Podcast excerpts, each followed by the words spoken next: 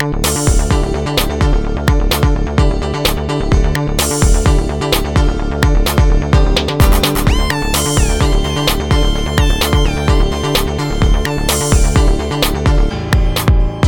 to the Calavicci Fashion Cast. I'm Claire, and yes, as you can tell, I'm wearing a beautiful um, sweatshirt and some jeans. Joining me is Tammy. Tammy, what are you wearing? We are a fashion podcast. like my fashion. Um, Mm-hmm. It's hot here in Florida, so I'm wearing shorts and a shirt because Lovely. I love it. It's classy. I well I'm hot. I guess it's not it's not as hot as it's been, but for me I'm still maybe um maybe it's that uh, season of my life where sometimes I'm just hot. so. I feel like I'm there, except I was so cold today. I'm wearing like four layers. yeah, oh it's yeah, very cold yeah. It's a it's Yeah. a mix. Welcome And, to uh, menopause talk. Joining- Oh, seriously. Yeah. Sorry, Brad. You're out. No, I'm, I'm Um, living in Florida and I don't approve of it. So no, I had the air conditioner off for one day this week, uh, but Yes. it is back on full Yeah, blast, absolutely. um, as it should be at all times. Um, but if I'm just you know something simple, I'm just wearing a, like a you know like top hat and tie and tails, just, you know, casual. nice. Casual. Oh, always. I sent Brad and Claire a picture of Kermit the Frog dressed to the nines this week. I was like, well, who is this fancy Kermit just walking No. in a fall? and I was like, and Hashtag also, not my Kermit. why am I not following Kermit's Instagram account? is this what he does? Does Oh, he just show off fashions? Cool. Yes. Oh man. Uh, so this week we are going to cover episode five of season two, One Night in Koreatown.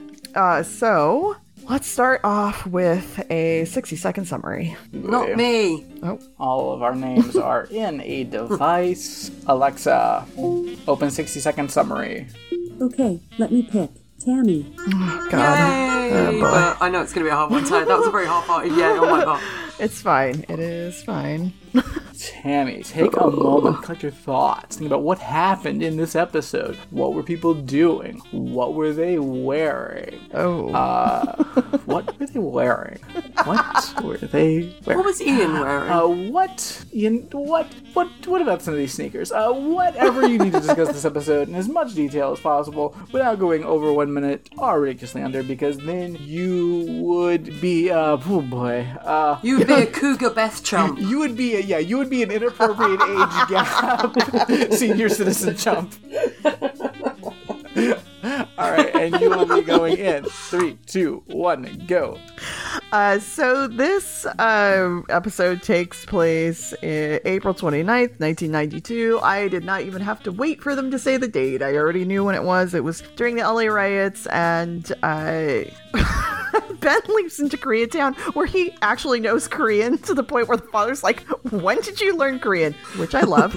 uh, yes, there are sneakers everywhere. We uh, have to watch Magic go through a hard time, which is not great. Um, got a lot of feels about this episode. Uh, but yeah, so Ben has to basically save an entire family from being killed. Uh, and we have Magic struggling with alcoholism. And also, uh, did I scream at my TV? I knew it when Beth came on. Yes, yes, I did. Um, even though it's inappropriate, I knew that's who they were setting him up with.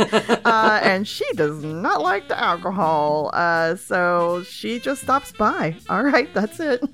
One minute. Yeah. She just stops by in the middle of their workday in a secret, uh, you know, place. I mean, her husband, like, kind of, you know, built that place from the ground up. I feel like she gets a pass. she does. She does. I'm but it's amazed that just she so funny. can get around by herself so easily when she's like 115. Seriously. Oh, oh, yeah. When I saw it, I was like, I knew it, but also I was like, oh, is she? How old? How, what is the age gap? Uh, so, so crazy. Claire, give Hello. me some fun facts. Right, guys. Give them to me. guys, on IMDb this week, guess what? That's right, there are no fun facts. But the Goof Troop has have two ridiculous goofs, okay? Are you ready, Brad? One is your favourite type of goof, I will just say. Oh. Okay? Mm. it's a factual error, Brad. Oh Is boy. it? Is At- it? Is At- it though? Yes. Is it? It's very serious. It's so serious that someone got on the internet to write this down, okay? Hmm. at, at 3817, despite being a hologram, magic can be seen to make a shadow on the pavement beside the ambulance and the overturned rubbish bin.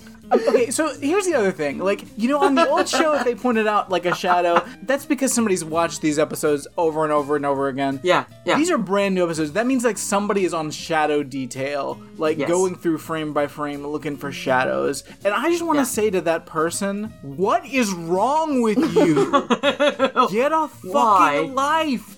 Um, and I'm gonna say I'm gonna make a guess that this person is from the UK that's on shadow duty because they said overturned hmm. rubbish bin. And they said Oh. pavement, not sidewalk. Exactly. Yeah. Claire, Claire. It was I me. need- Claire. Is it not enough? Is it not enough what you've done to this world, your people? Is it not enough? Now you're now you got to do this. I mean, I mean, there was all the colonialism. Then there was the Great British Bake Off Mexican Week, oh, and God, now no. this. Yes. There was our music charts. No, they weren't because those aren't real. Brad, would you like another um another goof from the goof Sure. troop that Yeah. proves they didn't watch the episode? Ready? Uh, I, because they were too busy looking for shadows. yeah. Well, one one person found this goof interesting out of seven. Okay. Apart from the time just after Ben leaped, Jin speaks English to his sons. With them all being Korean, they would speak their native tongue to one another, What? except for perhaps in front of the customers. What? Now, can I just Oh. point out, at one point, Ben speaks Korean, and Jin is like, wait, when did you learn Korean? Meaning he doesn't speak Korean. Goof true. yeah. Oh, tell me just haven't the, watched the episode. inherent racism of, Yeah. of the Goof Seriously. Troop is just uh, too powerful to overcome what they actually saw in the episode. That's it. Um, and there were no reviews this week. Usually there's at least one. No user reviews yet. No. I was shocked. Like for this episode, I'm like, what? Weird. Uh, Claire, Right, did- you ready for Yes, some thank you. miscellaneous trivia? Okay, this is from the Quantum Leap writers. Oh, wow, one of these is really big. uh, that one, I, I Um, think it's more just history. I don't know if you need to read that one. Okay. Oh, I've just lost it. Hang on. Okay. Ernie Hudson is uh, uh, Hudson. Ernie Hudson is from Michigan, so we decided that magic would be in Detroit at 1967. What we didn't know at the time of writing the episode was that Ernie was in Detroit as well during the long hot summer of 1967. Talk about a coincidence! Wow. That was my favorite. Whoa! What a coinky dink! oh, Oh, right. The three extras on the rooftop are played by legendary stunt actors Simon Rhee, Philip Rhee, and Jeff Imada! Exclamation point. Raymond and C.S. Lee, I have to check who who he who they played. Raymond and C.S. Lee have such great on-screen chemistry as father and son. there you go. Oh, I guess there we go. Don't you think? That's because they're actually friends and golfing buddies in real life. Annalisa Velez won us over in her audition because of the wry sense of humour she brought to the role. We can't get enough of her. Season 2, Episode 5 was shot entirely on the backlot. Yes, yes, I know. Yeah. Mm-hmm. Yes, I could tell. The street scenes in Episode 5 were shot on the same street as the Ninja Warrior course. that gets two exclamation points, Brad. Absolutely not. Yes, it, I'm looking at them right now. Gross. Brad, are you ready to say what? What? what? Also, I I am not that keen on the poster this week. It's fine. Oh. I thought it was It's- fine. Okay. Yeah, Yeah. it's yeah. Sometimes they're really good. Say what? Ready? Mm-hmm. Magic is called back to the HQ at possibly the worst time to face Beth over his drinking issues. During the height of a top secret military mission, this seems unlikely to have been allowed. Even if Beth has clearance, she should have waited until the mission was complete. Dude, she was oh. pissed. I'm thinking Beth Yeah. was not waiting for nothing. The key was just left in the ignition of the ambulance? Really? That's convenient. What? oh yeah, yeah. It's real. Yeah, they just left it there. How convenient. Um, everything is on fire. yes, exactly. How convenient, Brad. Hmm. Dwayne calls Jin Mr. Parker and not Park. ah, the episode's ruined. Ruined, I say. There's people li- looking out for shadows and looking out for names. Oh, I love it so much. Okay, so, Yeah, I love this. I love the say. I love the exclamation points in oh the writers' room one. It's so great, yeah, and, and the I love say what. something in, in there like made it seem like literally one of the writers is sending some of this shit in, and I'm like, are they? Like, because they made it seem like it was from first person point Yeah, of view. because it's like we did this, we yeah, did that. and I'm like, what? yeah, Say I, what? there is like a quantum leap, like uh, there. I mean, at least there was at one point.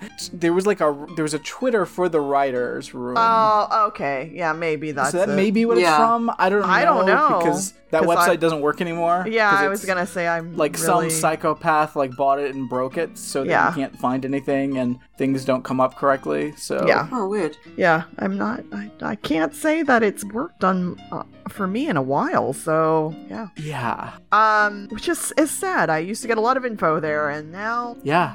uh, Brad, what was happening? Oh God, what was happening on the day of the sleep? Mm, I mean, besides the obvious, what else was happening? yeah, yeah. Uh, so uh, we're we are talking about April 29th, 1992. Um, so in other things that happened on Thank you. April 29th, 1992, um, Yes. Falsettos opened in New York. what's falsettos? It's a musical. I didn't know it was Oh. 90. I thought it was earlier than that. Wow, that was 92. Huh. Hmm. Oh, uh, Sheena Easton collapses on stage while performing in Man of La Mancha. Whoa, First of all, I didn't know Sheena Easton was ever in Man of La Mancha. Didn't know she collapsed on stage. Yeah. this is a. Um, I feel like something else was taking up my brain space at the time. Yeah. Yeah, I feel like a this, yeah. I feel like a uh, lot of news probably was pushed aside that day. yeah, yeah. Um, let's see. Let's. what not other things did we not that. know about? Uh, Yeah, we'll find oh, out about that right now. Here's okay. Vo- voting ends on choice of Elvis stamps. So that was a thing. They were trying to decide which of them, which because there were all these options, like which one's going to be the Elvis stamp, and they finally decided. Who cares? Oh, listen, as a person that lived in West Tennessee, I can tell you, people cared. People cared. Do you want to Yeah. know how much Elvis stamp based merchandise? Yes, that's merchandise based on the Elvis stamp. I didn't know that owned. Elvis stamp was so famous. Oh, it Oh, was huge. It was Wow. fucking huge. I had an Elvis stamp jigsaw puzzle. wow, Brad. yeah. okay, I love that. That's amazing. I mean, when you grow up that close to Memphis, like, Yeah, there's yeah. a lot. There's a lot of Elvis. Yeah. Stuff. There's a lot of Elvis stuff. Um. Oh, I, I want to save that. Get to that. Um. I want to see this Elvis stamp. oh, it's it's a goodie. I mean, you know, as far as stamps go. Yeah. Um. When was it done? 1993? Yeah, it would have been. Yeah. Yeah. Sounds about right. Oh, I don't like that. oh, Whoa. It's very shots orange. fired. Shots It's very fired. orange. I think you mean presidential. um, people that just happen to have been born on April 29th. Uh, oh, wow. Uma Thurman, Michelle Pfeiffer, Daniel Day Lewis. Oh, nice. that must have been a very And exciting Icke. birthday for and them. David Icke. Oh no. Weird. What a, Mm, like, ooh, one of good these one, things good one, is good not one. like the other. Ooh. Yeah. That's not great. That's not great. Mm. Um, why does this website suck? Uh, also, as we all know, um, it's International Dance Day. Everybody get down. Also, it's Greenery Day. Oh. Uh, oh no, that was from 1989 to 2006. And we, I guess, we stopped Oh. Greenery Day. No, no greenery ever again. Get rid of that shit. We don't like it. Maybe Um, Greenery Day got co- like the combined together and created the band Green Day. Oh wow. That's their origin Wow. story. Um, as far as okay, we got some weird saints. Uh, we got Saint Robert, Blessed Robert Groot. Groot, Groot, Groot. let me just let me break this down for everyone. I'm talking about G R U U T H U U S E. No, that's not a word, Brad. That's too many That's use. yeah, like what are you, Five like, too the- many use. So the patron saint of fucking uh, Use. Welsh. Like what is no, it's that? the patron saint of the letter U. Seriously, I don't like it. It's like Sesame Um, Street. Today's saint also- was sponsored by the letter Well, U. what about Saint Hugh of Cluny? Uh, Hugh Clooney? Hugh of Brother George? Hugh of Cl- no C L U N Y. Um, Um, we also fun. got Saint Wilfred the Younger and Saint Peter of Verona. So if you like any of that weird shit, uh, there's that. um, okay, top song in the U.S., top song in the U.K. In the U.S., Yeah. Kris Kross, Jump. Yep. In the UK, will make you jump, jump. in the UK, Daddy right said. Fred, deeply dippy. Deeply dip about the way you walk. Mm. Do, do, do, do, do, do. The. It's the, that's by the same band that sung. Um, Oh yeah, no, I Bottom That I Hat. understand their Yeah. "I'm Too Sexy" song. But they sang deeply dip about the way you talk, about the way you walk. Booby dooby doo. Were they a country music singers I as don't well? know. What was, I can't remember the rest of that song. I don't know. Um, or it's just that your own inflection you put on that? so what was happening in the Sure. theaters? We got some movies, guys. Uh, number one, Basic Instinct. Whoa. Uh, number two, Beethoven. Number three, White Man Can't Jump.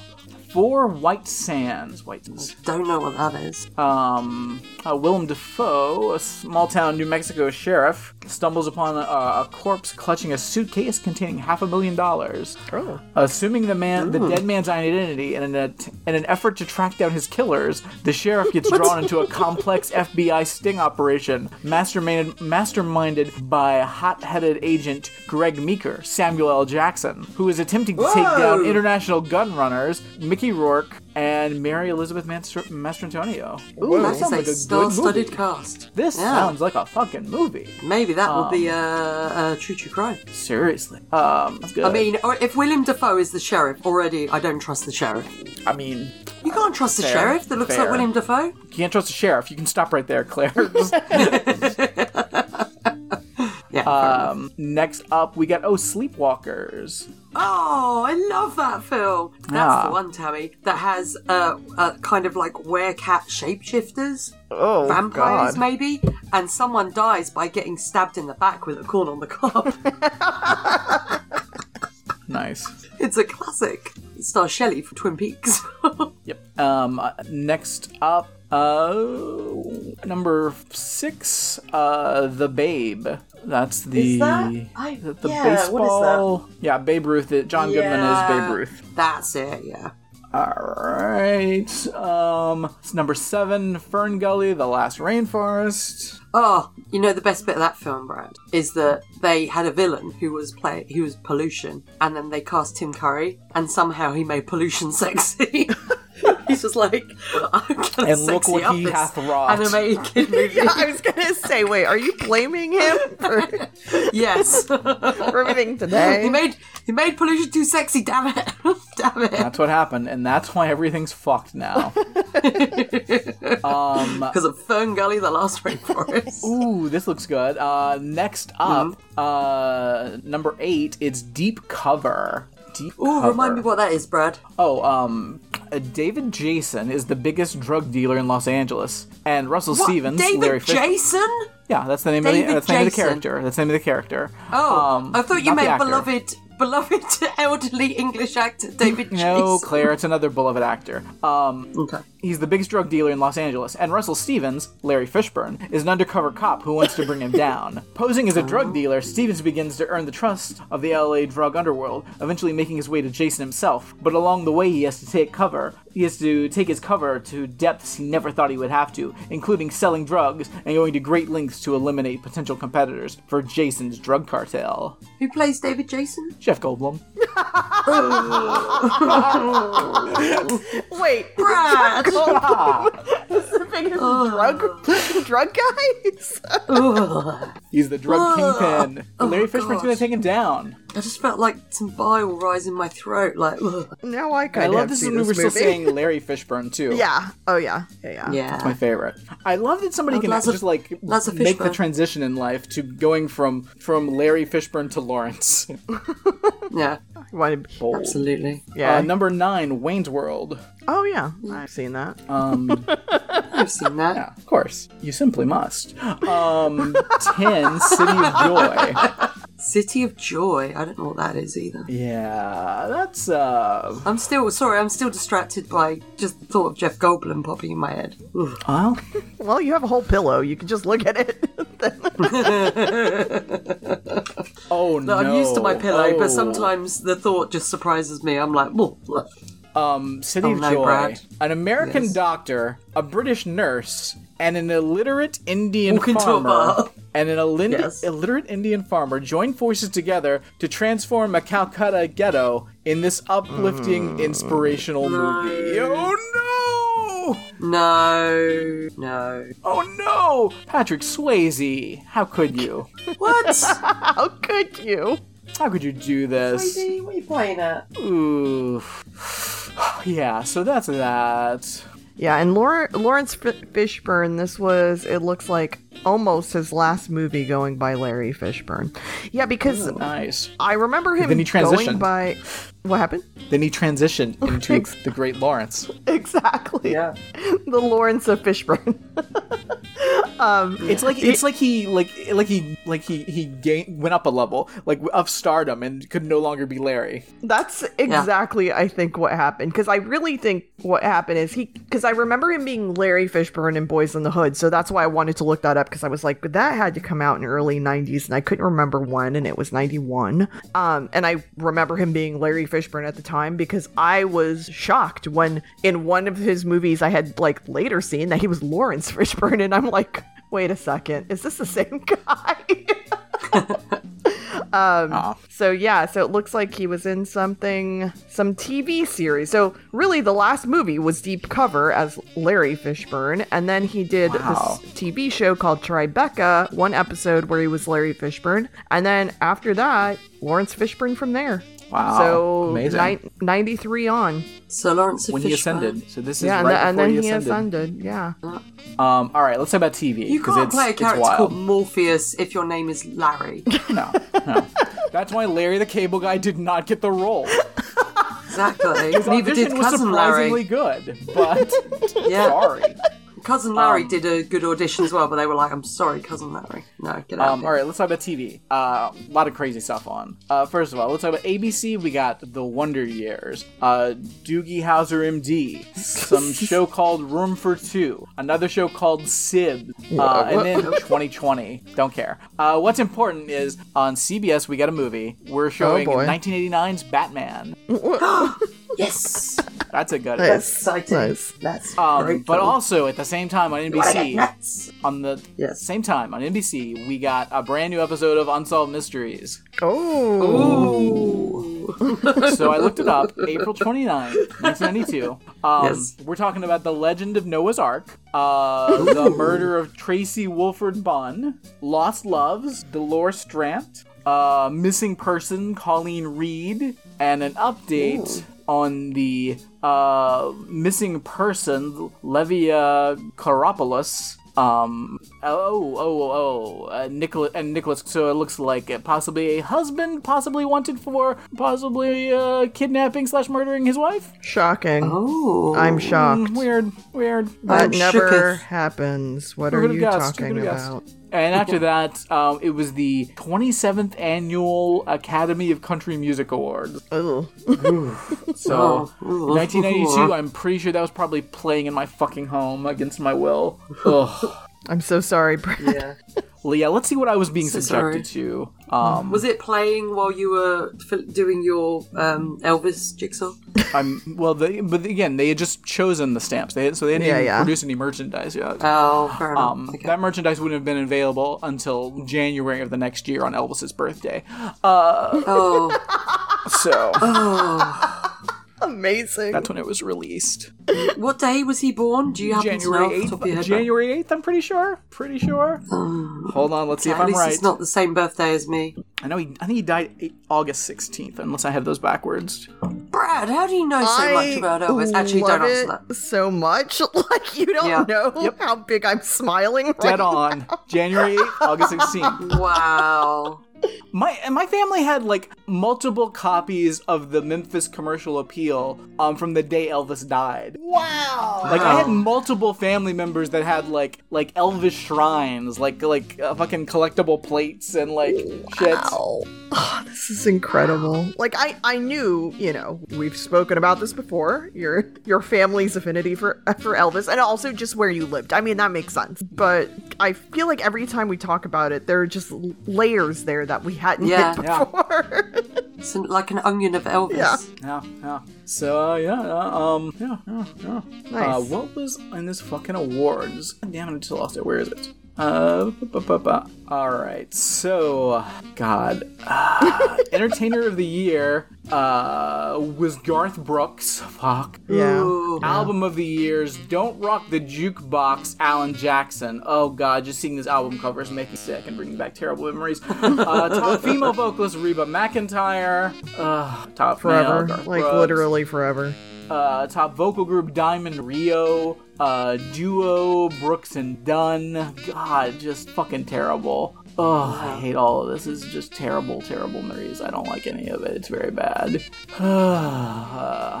yeah, no, this is just depressing. No, thank you. Goodbye. Brad just had a Brad just had a flashback. I heard. yeah, it's no good. It's no good. All right. Well, thank you, Brad, for all Brad. of that info and that deep dive into Yeah. your That's personal all. history. Yeah, that's all. The, that's all the stuff that was not dealing with the rights. Yeah, I mean, good job getting around that. So, because Mm-hmm. that'll be talked about enough today. Um, do you want to play Chris's voicemails? Sure. Ahoy! It's Mr. Likes the sound of his own voice again in the kitchen, brewing another tea. Here's the uh, hood of the cooker.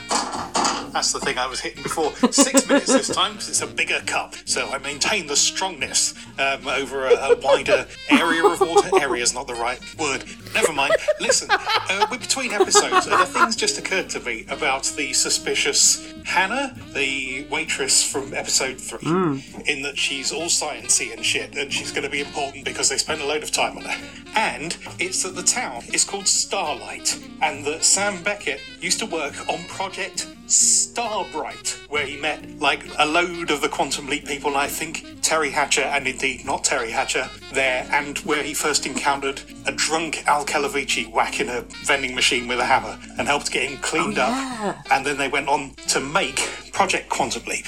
Um, could it be that? There's an episode, uh, there's a, there's a fucking UFO episode in the original series called Starlight Starbright. Are they doing that? Yeah. Is that a thing that modern Quantum Leap would do, make that kind of weird oblique reference? I don't have a fucking clue. I just like to hear my voice on the podcast. Everyone else, shut up.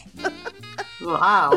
Nice. Yeah, because she's still That'd be not interesting. back, I mean, we've- so I'm like, Yeah. I don't know Yeah. what season regular means when you're in one Yeah. episode. So, Yeah. Yeah. We'll have to see. I'm still not sure about her, but I think she's. My prediction: we're going to get like a triple episode. yeah, right, well, season. it, Yeah. might not be till Hopefully. next. Hopefully. Yeah. yeah. I mean, they better hurry up if they're gonna make that happen. Because uh, Yep. Yeeks. All right, next one. Chris here. Still haven't made any notes, but this time I am in public talking into a phone, looking relatively normal, apart from my over the top fakey voice. Um, I was hoping this time I would get in touch from Clapham Junction Station, That's continuing Oh, a very small tradition of me calling in from well known London interchanges, but instead I'm at Streatham Hill. So, anyway, what to say about this week? Uh, lots more character detail for Magic. That's good. And I've been thinking about the age difference him and Beth. She was married to a guy who was captured in Vietnam, and Magic served in Vietnam. It, it can't be all that weird an age difference, even though in my brain she's. In my brain, she's like 15 years older than him, but I think it's something to do with the same actress playing a role at a time when she's not meant to be. I don't know.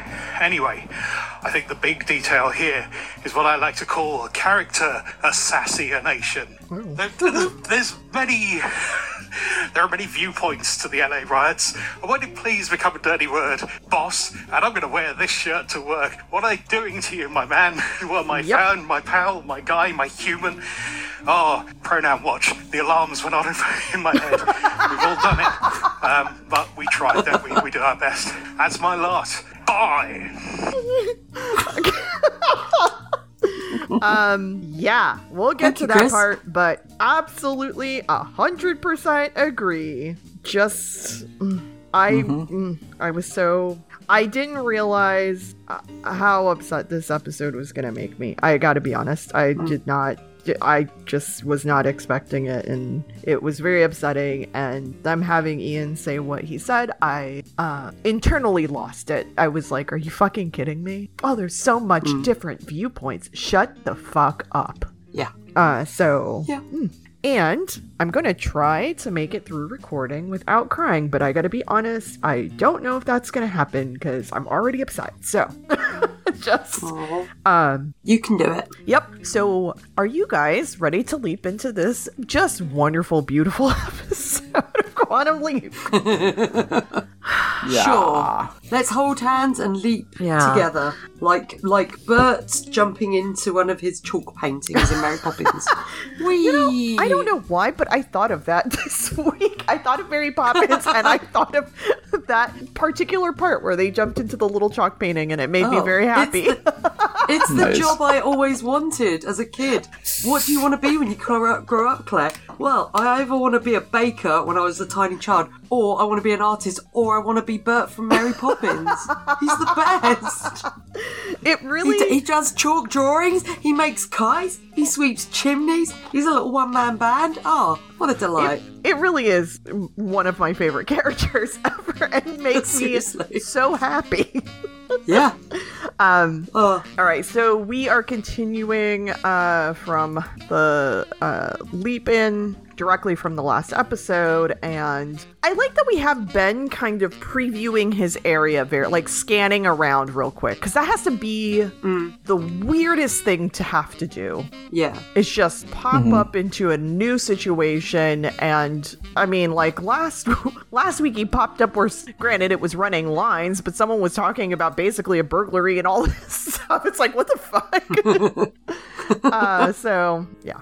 So he is Daniel Park, brother to Sonny and son of Jin. Uh, he's of Korean descent, and Ben is assisting his father and brother in running a shoe store owned by Jin. And we also meet Louisa at the moment, and she is a um, she's getting some LA gears because it's the '90s. Oh, the, I can't remember what the song was, but LA, I was like, I was LA gears. Yeah, I, I was, I was taken back immediately. It's like, wow. Um, Brad, I know you mentioned when I was about to do 60 second summary about shoe wear. uh, any thoughts on these sweet, sweet LA gears?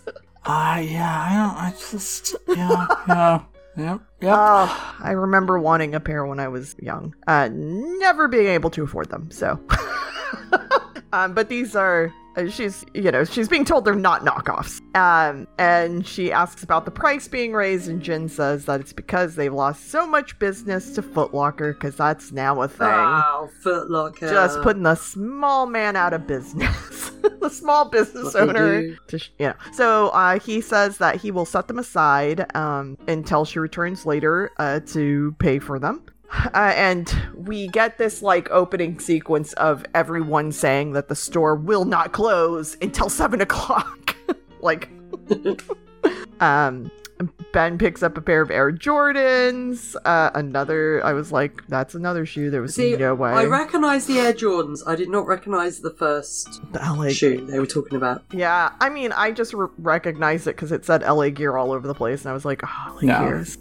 um, not a lot of like, you know, for being the early '90s. I mean, everyone's fashion was plain Jane. There's nothing really yeah. to talk about. I mean, Yeah. I, I'm like, you guys could have went like, because you're just out of the 80s, early 90s, had toned down all the crazy colors, but there were still pops of it. Like you could have had something. Yeah, but it was still, yeah, it was still pretty, pretty wild. yeah so um but yeah so i like that ben says something like uh man i've always i had wanted a pair of these or whatever when he was younger or something i don't know he said something that clearly again there's a lot of times this episode where he does not cloak his shit and it's like Oh, he does not cloak at all. When they're clearing up and like they're all just in the same little Yeah. room, little shop, and It's he's just crazy. he's just chittity chatting. He is. yeah I was like, Ben, cloak your shit. Um, so yeah, he he could he likes those Air Jordans though, and he he wanted a pair, but his mom couldn't afford them. Um, then we meet Dwayne. Dwayne enters the store, and Jin tells Ben that the troublemaker is back, and to keep an eye on on him so he doesn't steal anything. Um, and Dwayne tells Ben that Sonny, Daniel's brother, uh, has set aside a pair of Jordans Jordans for him, and uh, Ben goes to tell ask Sonny like to verify it and to get the thing. Um, I feel like right away I thought everything, while obviously racism is bad, this felt very real to me. Mm-hmm. Um, sadly. sadly, all of this lot- felt very real lot- to me. Yeah. There was a lot that felt very real in this episode. Yeah. I feel I found this episode a bit too heavy-handed. I, I was like, I just felt I was like, I've even battered over the, the head with it. Yeah. But I was kind of interested to see what you thought. Do you know what I mean? Because this is this is quite far away, obviously, from my experience. Literally far, far away. literally far, far away. But um, yeah, I, I don't know. I feel like it could there could have been a lighter touch with this episode. um, I would have appreciated it. Uh, I, Mhm. uh, yeah, I don't, uh, um, it was a lot, and I don't, I watch TV shows for uh, a bit of escape.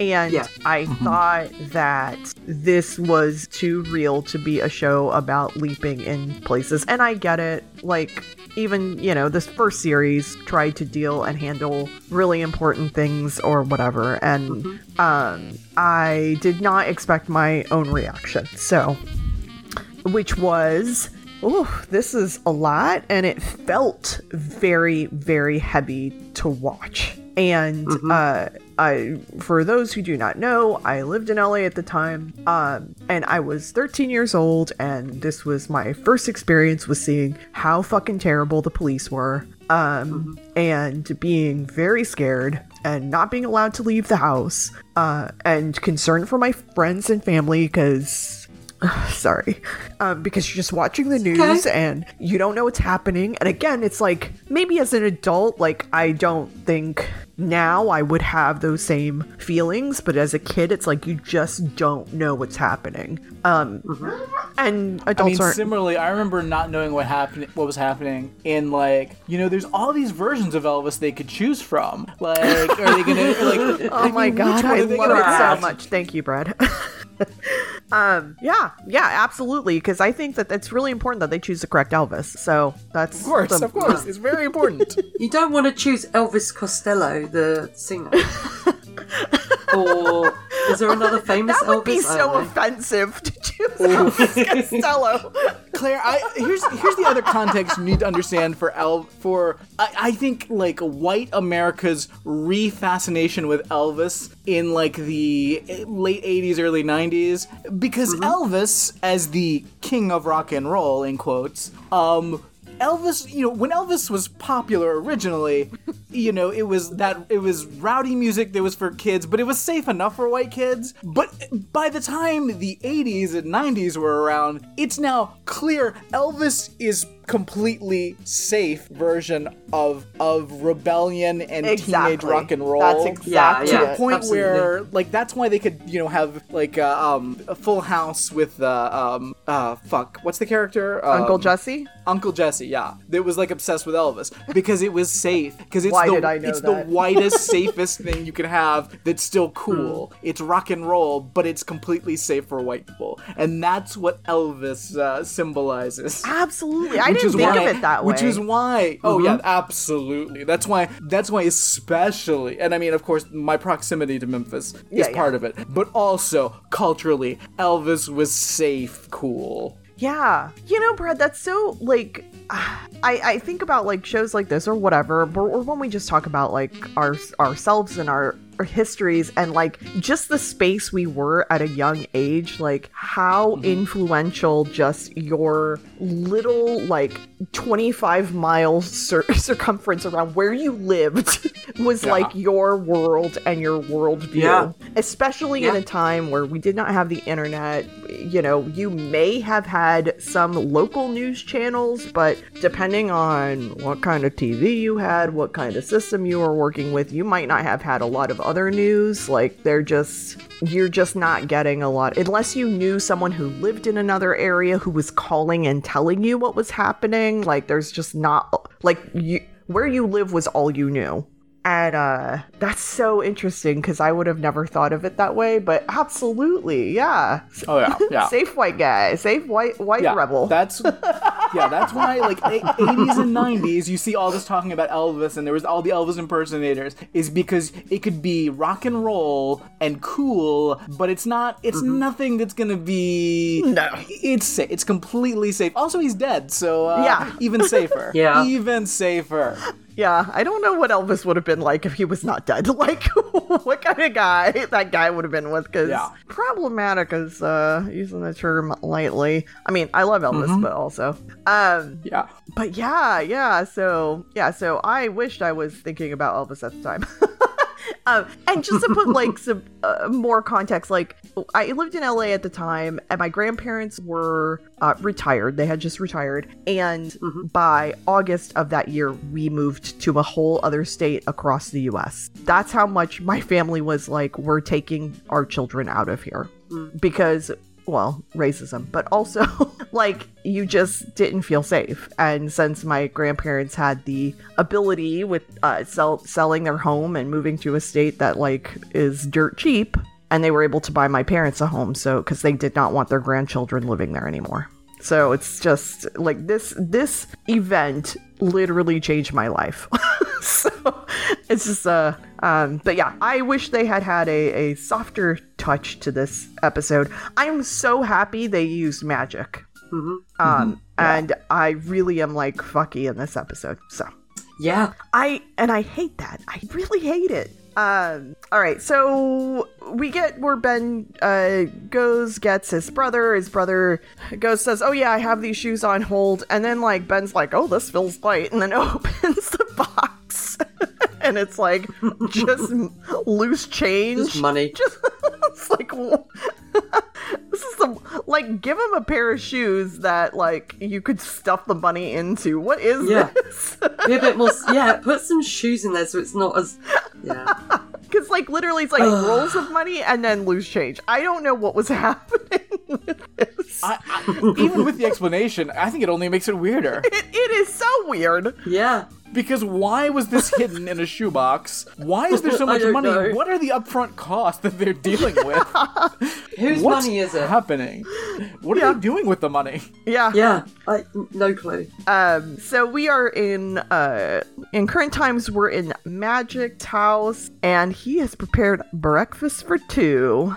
And, And uh, Beth somehow magically, with her old bones, is able to make her way down the stairs. she's in a Um, guys, um, I, I should just save cellar. this. I should just save it, but I crunched the numbers again. okay, thank you, Um, thank you. Okay. I know Okay. I've done it before, but I did it again. Yeah. So here's the situation. Okay, because Beth and Al were married in 1961. Now, and I am saying that that means best case scenario. Um, because she was also already a nurse at that time. So I'm saying best case scenario, she was an 18 year old nurse. And that means the youngest she could be was be- born in 1943. All right? Oh, now, man. Here's the th- now Ernie Hudson, the actor, was born in 1945, so that doesn't seem too odd. Except you realize when we met Magic in the previous uh, Quantum Leap, he Yeah, was in Vietnam in 1970, and he was a Navy SEAL, which um a topper age of Navy SEAL like 28. So Right.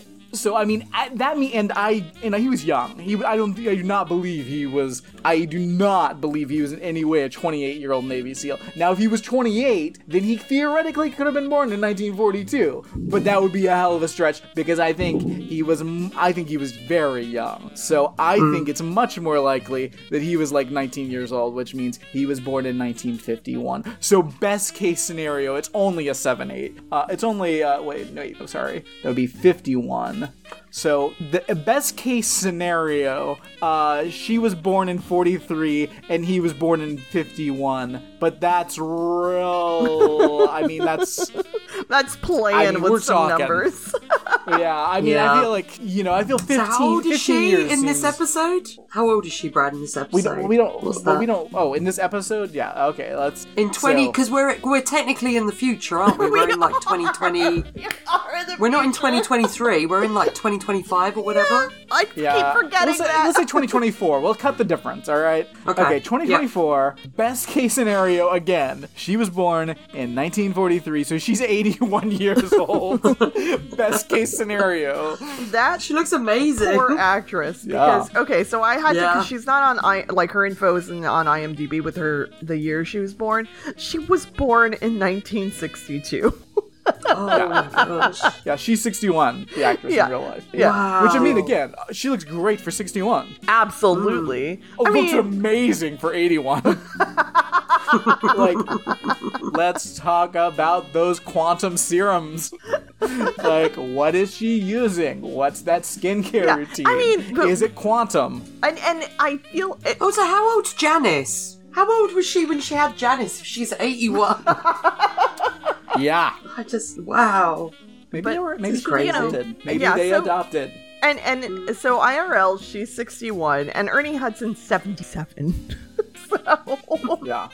Which Ernie again, Hudson he's also looks amazing, amazing. looking 77. Oh, incredible. Oh, And like he, you know, he moves like I want to know what his vitamin routine is. Like Seriously. he he moves around so smoothly. like it's like I can't move like that. Everything creaks and crack cracks when I walk. So um but yeah, so uh they're having breakfast. I did a big cheer woohoo because I was like, I knew it was Beth. Um and he gives her the pair of earrings and says, Happy first date anniversary. Uh, he says that they're going to celebrate with their favorite restaurant um, and made a, re- a later reservation in case he gets held up at Quantum Leap. And Beth is concerned because she thought his position at the project was temporary. And Magic says that since Addison has stepped away from being Ben's hologram, he needs to be there for Ben. So I don't know if I realized that Magic was taking this role temporarily, or that he told Beth that, I guess. Yeah, that's interesting. So I don't know if Do he you just. think that's maybe an Ernie Hudson contingency clause? I think so. I think so. Maybe. Um, and uh, I wonder if, like, for the sh- for show purposes, like, if he thought temporary because he thought maybe Tom was going to take it over. Ugh, awkward. Maybe. Um, That Tom can't take it over. No, Tom. Well, Like, Tom's going to be sacrificed. yeah, exactly, absolutely. Yeah. To time Um, or and something. Magic- I don't know. That's true. you know, and she, she actually, Beth does asks about like if Ian or Jen or Tom could do it, and at the time, Magic says that Tom is uh he's a liaison for the team, but he but the team is Magic's responsibility. Um, and we get a little bit of a drop here of Beth saying, "Well, after everything he went through last year, is he sure that that's smart?" That's like what the fuck? Uh, and he says he'll be fine. So, um, we are back at the Parks Shoe Shack, and Jin is threatening to call the police if Dwayne doesn't leave the store. It's it escalated very quickly. All escalated Yeah. very quickly. Um, also the outside of this, I'm like, if this isn't a backlot, I've this is the most backlot backlot I've ever seen. Yeah. Um, it looks like someone just walked into Universal Studios, started taking uh, film. Uh, so he says that Dwayne never buys anything, and Dwayne says he already paid for the shoes, and Jin demands a receipt. Sonny runs back and gets a receipt, and Jin tells Dwayne the next time he sees him that he's going to call the police for real. Please stop calling the police. If we learn nothing Yeah. from this, which we clearly did not, please stop calling the police. At Project Quantum Leap, Magic prepares to be Ben's hologram, and Jen is worried Magic may get rattled. Everyone's so concerned about fragile magic. Um, and Magic says that he's a former Navy SEAL. He doesn't get rattled. Ian asks Addison if she is sure she doesn't want to go back in. Right away, I like, granted, I know I'm pissed that they made Ian say the things he says later, that they Yeah. say later, but also right away, like, why would you ask Addison if is she sure she doesn't want to go back and get out of here? We all were awkward last Yeah. week and felt uncomfortable. Yeah, it was so awkward. So Ben says he doesn't want Addison. Yeah. Like, so Yeah. he gets the call. Yeah, and um, yeah, and she says she she won't ignore Ben's wishes. Like Addison's like, no, I'm gonna stay the fuck out of it. He doesn't want me there. Like that's I, at the end of the day, we have to remember if this What is guy Addison's- dies in the leap, that he dies. Like what the mm-hmm. fuck. Yeah. What is Addison's look now? Because she has a look in this episode, and I don't. There's something about it that is. It's it's don't It's a Baddison look. that's mm, what I yeah, thought. we're. yeah, I feel like yeah, we're on the road to Baddison at this point, like full out. Yeah, all Well, I hope black. so. I mean, come on. Like, Yeah. it's- Oh, it's the hair. Okay, the Star hair Wars is the taught us thing. nothing? The hair. Yeah. Hold on. Let's. You see when she's talking to Ian. There's a there's a profile. Yeah. At fi- at five thirteen. Yeah. Oh, yeah. That's evil Yeah, hair. I'm looking She has now. evil hair, Yeah. and Ian looks ridiculous. So I- yeah. what is happening, Ian? That is a very complicated ponytail, Baddison. Like, what are you doing? Ian, I don't know what's happening with this shirt that No. also has a tie of the same fabric. I'm- oh, I didn't. I couldn't very tell. Very confused. Did you see the camouflage. yeah, tie? I, I couldn't see the But tie. I feel it's a tie, but it's like it's kind of like a bow at the top. It's not like Hmm. a tie going. There's like definitely a bow either side. Like I'm looking at five thirteen as well. Yep. Weird. Uh, Also, I like the little random tray of succulents on the desk. They're not going to grow. There is no light in front of me. yeah, I mean, There better be some plastic ones. Yeah. Yeah, as Ian starts walking towards the camera, so Yeah. like 519, you can see the bow Yeah. at the top. That's the only. Yeah. there's that's the only way also you can pockets. tell. Yeah, Because there's pockets the- on when the both ti- sides as well. when like yeah when the tie uh, billows as they're walking it's like Yeah. it's like when the predator moves that's the only time you can see it 'cause Yeah, of the exactly. distortion Yeah, it's like, oh, it's so strange. Yeah. And it- yeah, but i gotta I- say jen looks great jen looks great yeah. Jen looks Jen season two best dress even Yeah. so far. yeah, down to her hair looked fabulous. Um, I got I don't like Ian's look, but it's better than what they've been putting them in. oh It's of course which of is course. just sad because it's like this is still not good. Um, but it looks like they should be going to magic night at the s&m S&M club um, but yeah, this is totally not one of Addison's normal looks. Like not, I mean, the hair Yeah, no, absolutely, but yeah, Mm-hmm. Yeah, so she's in mourning right now. Not good. Um, all right, she tells the team she's available by cell if anyone needs her, and Ziggy has finally located Ben. And uh, Ian asks Magic, "Are you ready to trip the light quantastic?" And Magic says, Ugh. "As I'll ever be." Yeah, I don't like that line Yeah, either. Mm. I heard that and I was like, wait, what? No. uh, the imaging chamber door opens wide, uh, uh, opens from left to right, and Magic walks through. Um, all right, Magic arrives and asks Ben if he happens to have a black leather Oxford men's 14, and Ben instantly knows it's Magic. I like, I love that. Just they just have Ben just remember everybody and everything. We don't have to deal Yeah. with anything anymore. Um, and they can easily now slip these people in and out of the episodes, so that's great. Um, I like Magic's dressy casual wear. Oh, he looks so good. Um, Like, damn, that's a good looking guy. yeah. So, uh, says uh, Ad- Admiral Williams tells Ben that uh, this is a far cry from Hollywood. Admiral Williams, why is this thing? Come on, just say magic.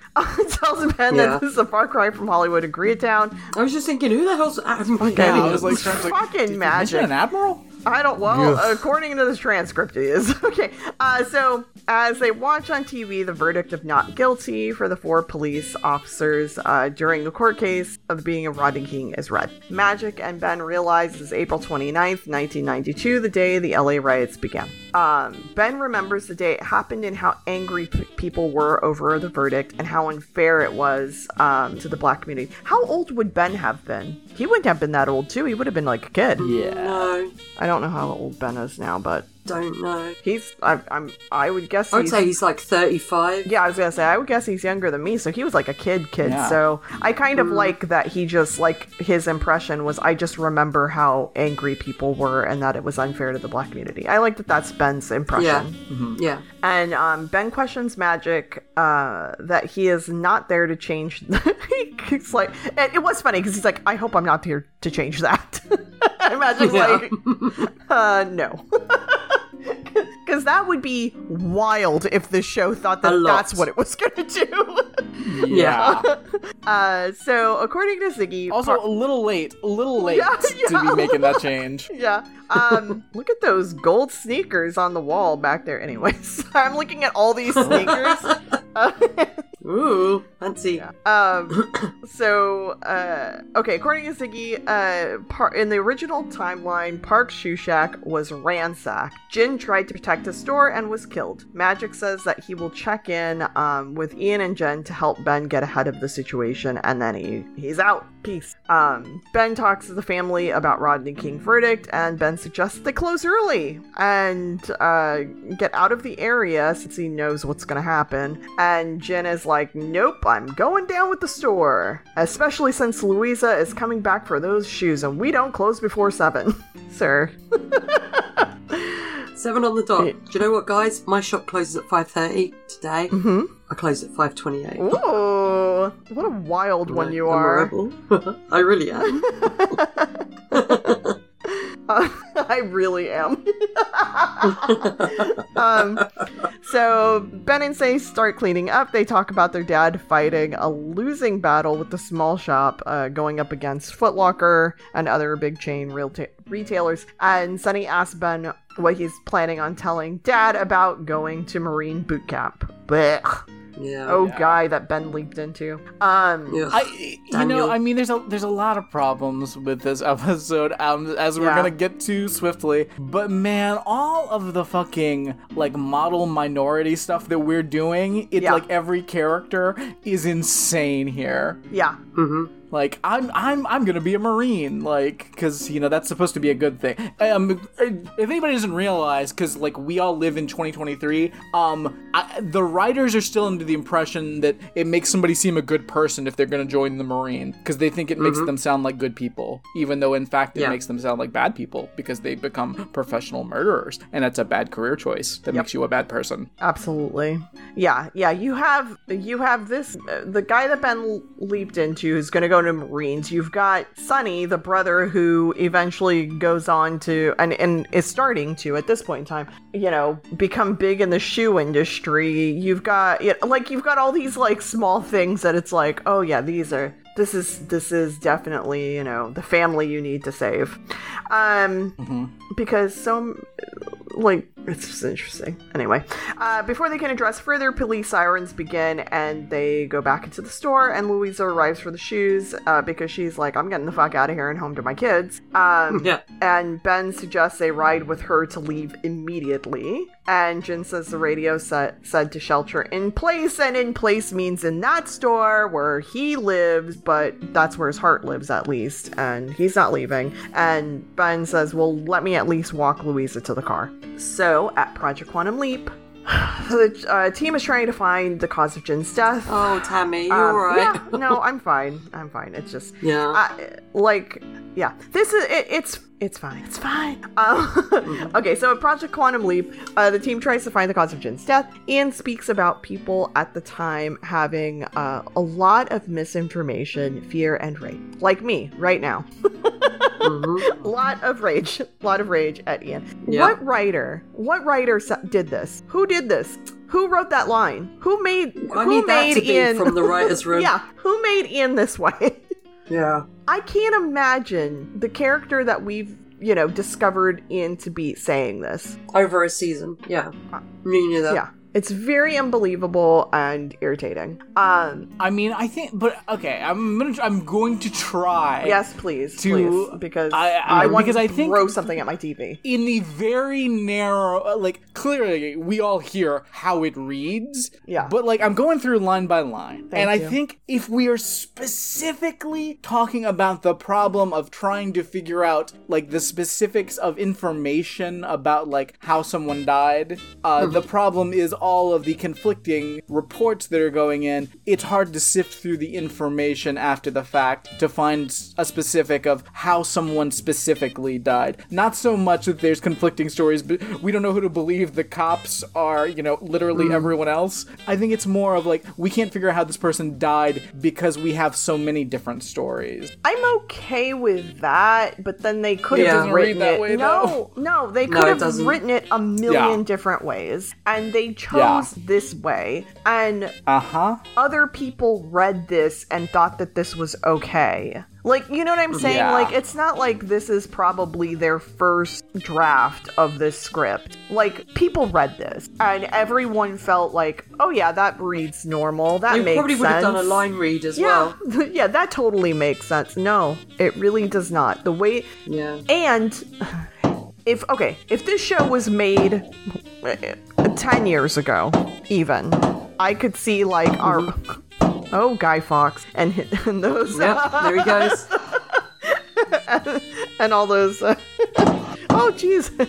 Um but yeah so if this show was made 10 years ago then i don't know if i would have had a problem with that line because i think i would have read it with the intent that you were trying to clarify on it brad. Like that makes sense. But we are living in 2023 Yeah, and no. these writers wrote it now and that that's some bullshit. You can't say words like misinformation fear and rage when we're talking about Mm-hmm. cops and getting off on beating people black people specifically you can't say Oh, this wait, like wait. you can't hold on, say sorry, this sorry. line I just got an update. Um, um, but Amy Schumer says actually Oh, it was stop. a really well written scene. So, so I guess it's cool though. It's I guess it's cool. amy schumer said says so, they so. didn't steal that line from anywhere so it's totally fine Yeah, it's real cool. It's real cool. Amy Schumer says so. You have to Yeah. believe her. I She's very right. worried about imaginary people imaginarily attacking her. yeah okay i'm like who the fuck is anyway I feel like sometimes this show goes a bit too. It, it kind of panics at the last minute and is like, oh, but you know, both sides. that that's what I felt Yeah. like Oh, this yeah. line was doing Do you know what I because mean? I don't think they want to Exactly. be kind of bold and everything, but then they they kind of don't want to put people off watching. Yep. So they're like, oh, but both, yeah, yeah, both, and it's like, no, yeah And something, and I, I've, I know I've heard uh, Dave Anthony say this before, but like, there's a huge problem of, um, like, yes, we're doing a better job of having more diverse writers' rooms, but there, but just because of the way these things work and how you know what it takes to be able to be, you know, a writer in Hollywood, even if you have, you know, a, you know, I, even if you're not, you know, just a white guy, you're still gonna have to be a rich person to have ma- to have been able to be in the Yes. position to Yeah. be a Hollywood Yeah. writer, and and Yeah. there's more of like you know class solidarity amongst diverse peoples than there is necessarily you know cultural racial. So you get Yeah. The point of view of the same rich dumbasses. Absolutely. And, and again, like, you know, like I mentioned, this is not their first draft. This had to go through a ton of people, and a lot of them probably white people. So, um, even Yeah. if, if, if and when you have a diverse uh, group of folk, like, unless it's the entirety all the way through from cast and crew to the writer's room, all the way through, it is so difficult for those diverse voices to actually be heard, and anything Yeah. more than one or two lines make it across to what we're seeing. Yeah, because each at each level you're gonna you're gonna get. Oh well, let's let's not make that too. Let's just let's calm that down. a Jordan little bit right Peterson, what are you doing here? I, what- I- I don't know what you're talking about, Claire. What I'm hearing in this episode, where they're saying, "Do you notice that there there are no white main characters in this episode?" at all?"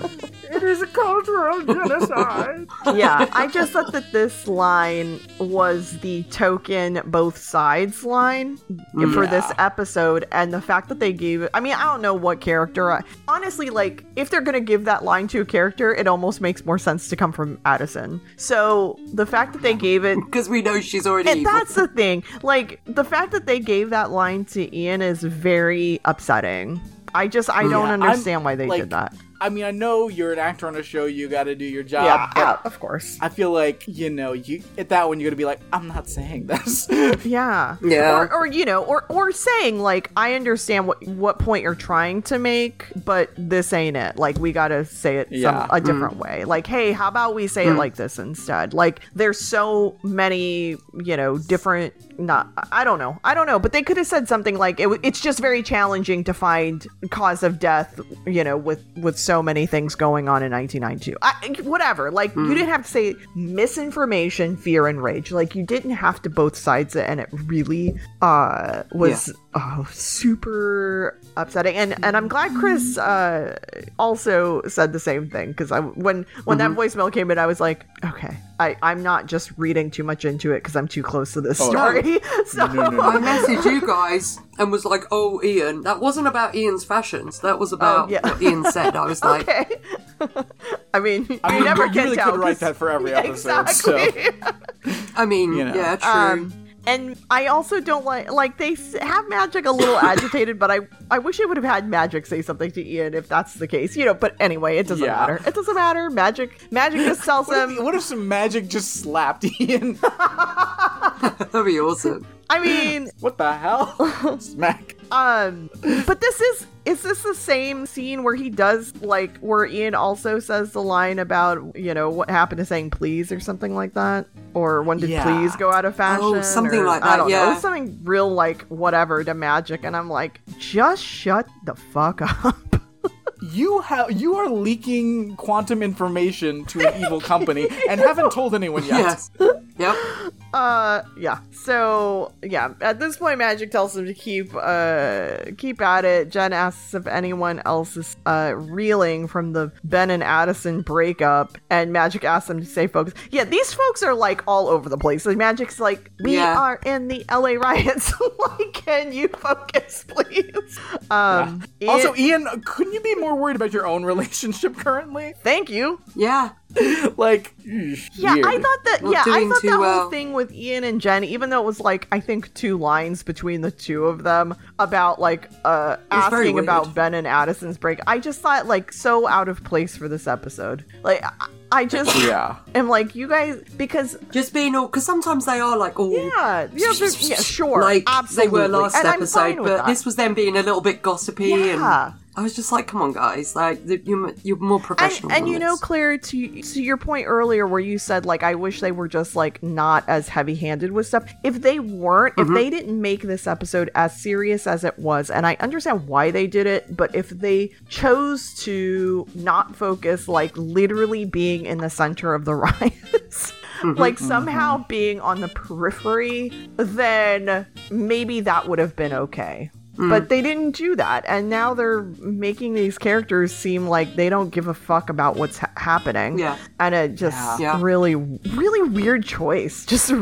yeah, um Ian finds a report that Jin tied uh from the or he died from the blunt force trauma right in front of the store. So um yikes. Uh things so back at uh, like I, I guess well not back yet. They're they're still at Project One on leave. Uh, things are getting bad in Koreatown. Koreans are on rooftops with guns. People are blowing up cars, smashing windows. Oh oh, this is actually sorry back at the in the leap. Looting's going on. Louisa and Ben find her car burned. Um, she is upset. Um, I thought that that was as soon as we saw that corner yeah. where the car is with like everything destroyed, I was like, oh, it's the back lot. I recognize it anywhere. yeah, it's really challenging. It's very backlotty. yeah. um, There's a Roman centurion walking around the background. Uh, there's a there's an astronaut. Uh, let's see. Uh, Magic arrives and tells them to get back to the store. He says um, Ben is not just there to save Jin. Ben demands that they leave the store, but Magic says it's already too late, that there's no way out now. Um, which my anxiety was like through the fucking roof by this point. Yeah. Uh, he advises that the National Guard won't ar- arrive until the next morning, and Jin wants to go on the roof to protect the store with a rifle. God. Uh, Sonny Yeah. takes the rifle because even when he brings out the rifle, Ben is like, "What the fuck did you get that?" Yeah. Uh, Sonny takes a rifle and heads up to the roof. Ben and Louisa begin uh, removing stock from the windows, and Magic gets a notification from headquarters that he needs to check out. Dude, not the time. Yeah. Yeah. Yeah, just say no. yeah, just saying, uh, we're kind of in I the know middle Magic's of something. got a lot, I'm but the Magic boss. is. Yeah. I know Magic finds this this leap tough, Yeah. obviously, but at this point he checks out for this, and I'm like, like, no, you can't do that. Like they need help. Like Ben obviously needs help. Like you don't, you didn't see like, sorry to big up Addison, Yeah, yeah. sorry, but you didn't, you don't see Addison being like, oh yeah, sorry Ben, I just got to take a call while you're in space and everything's going wrong, or.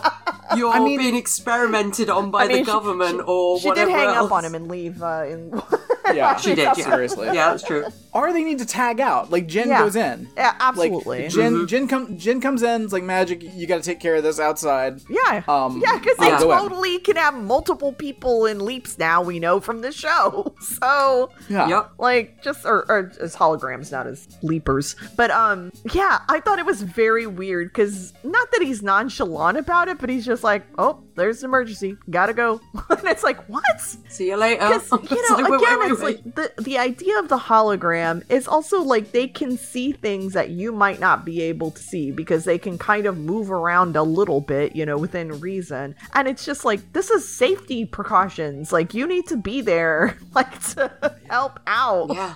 Um, And even if not to help out, just for morale. on, seriously. dude. um, Yeah. So Magic comes out of the imaging chamber. He finds Beth, who says he forgot his lunch. Uh, and Magic says he doesn't recall packing lunch, and she says that he he needs to come with her to his office. Um, Magic becomes disturbed and snaps at Ian. Uh, giving the direct order to have Ziggy run a series of exit strategies to get Ben and the family out of town. I think. Oh, I think this is where Ian Mhm. says the line Yeah. about word whatever.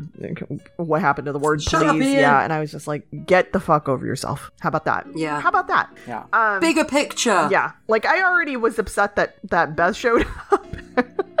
Yeah.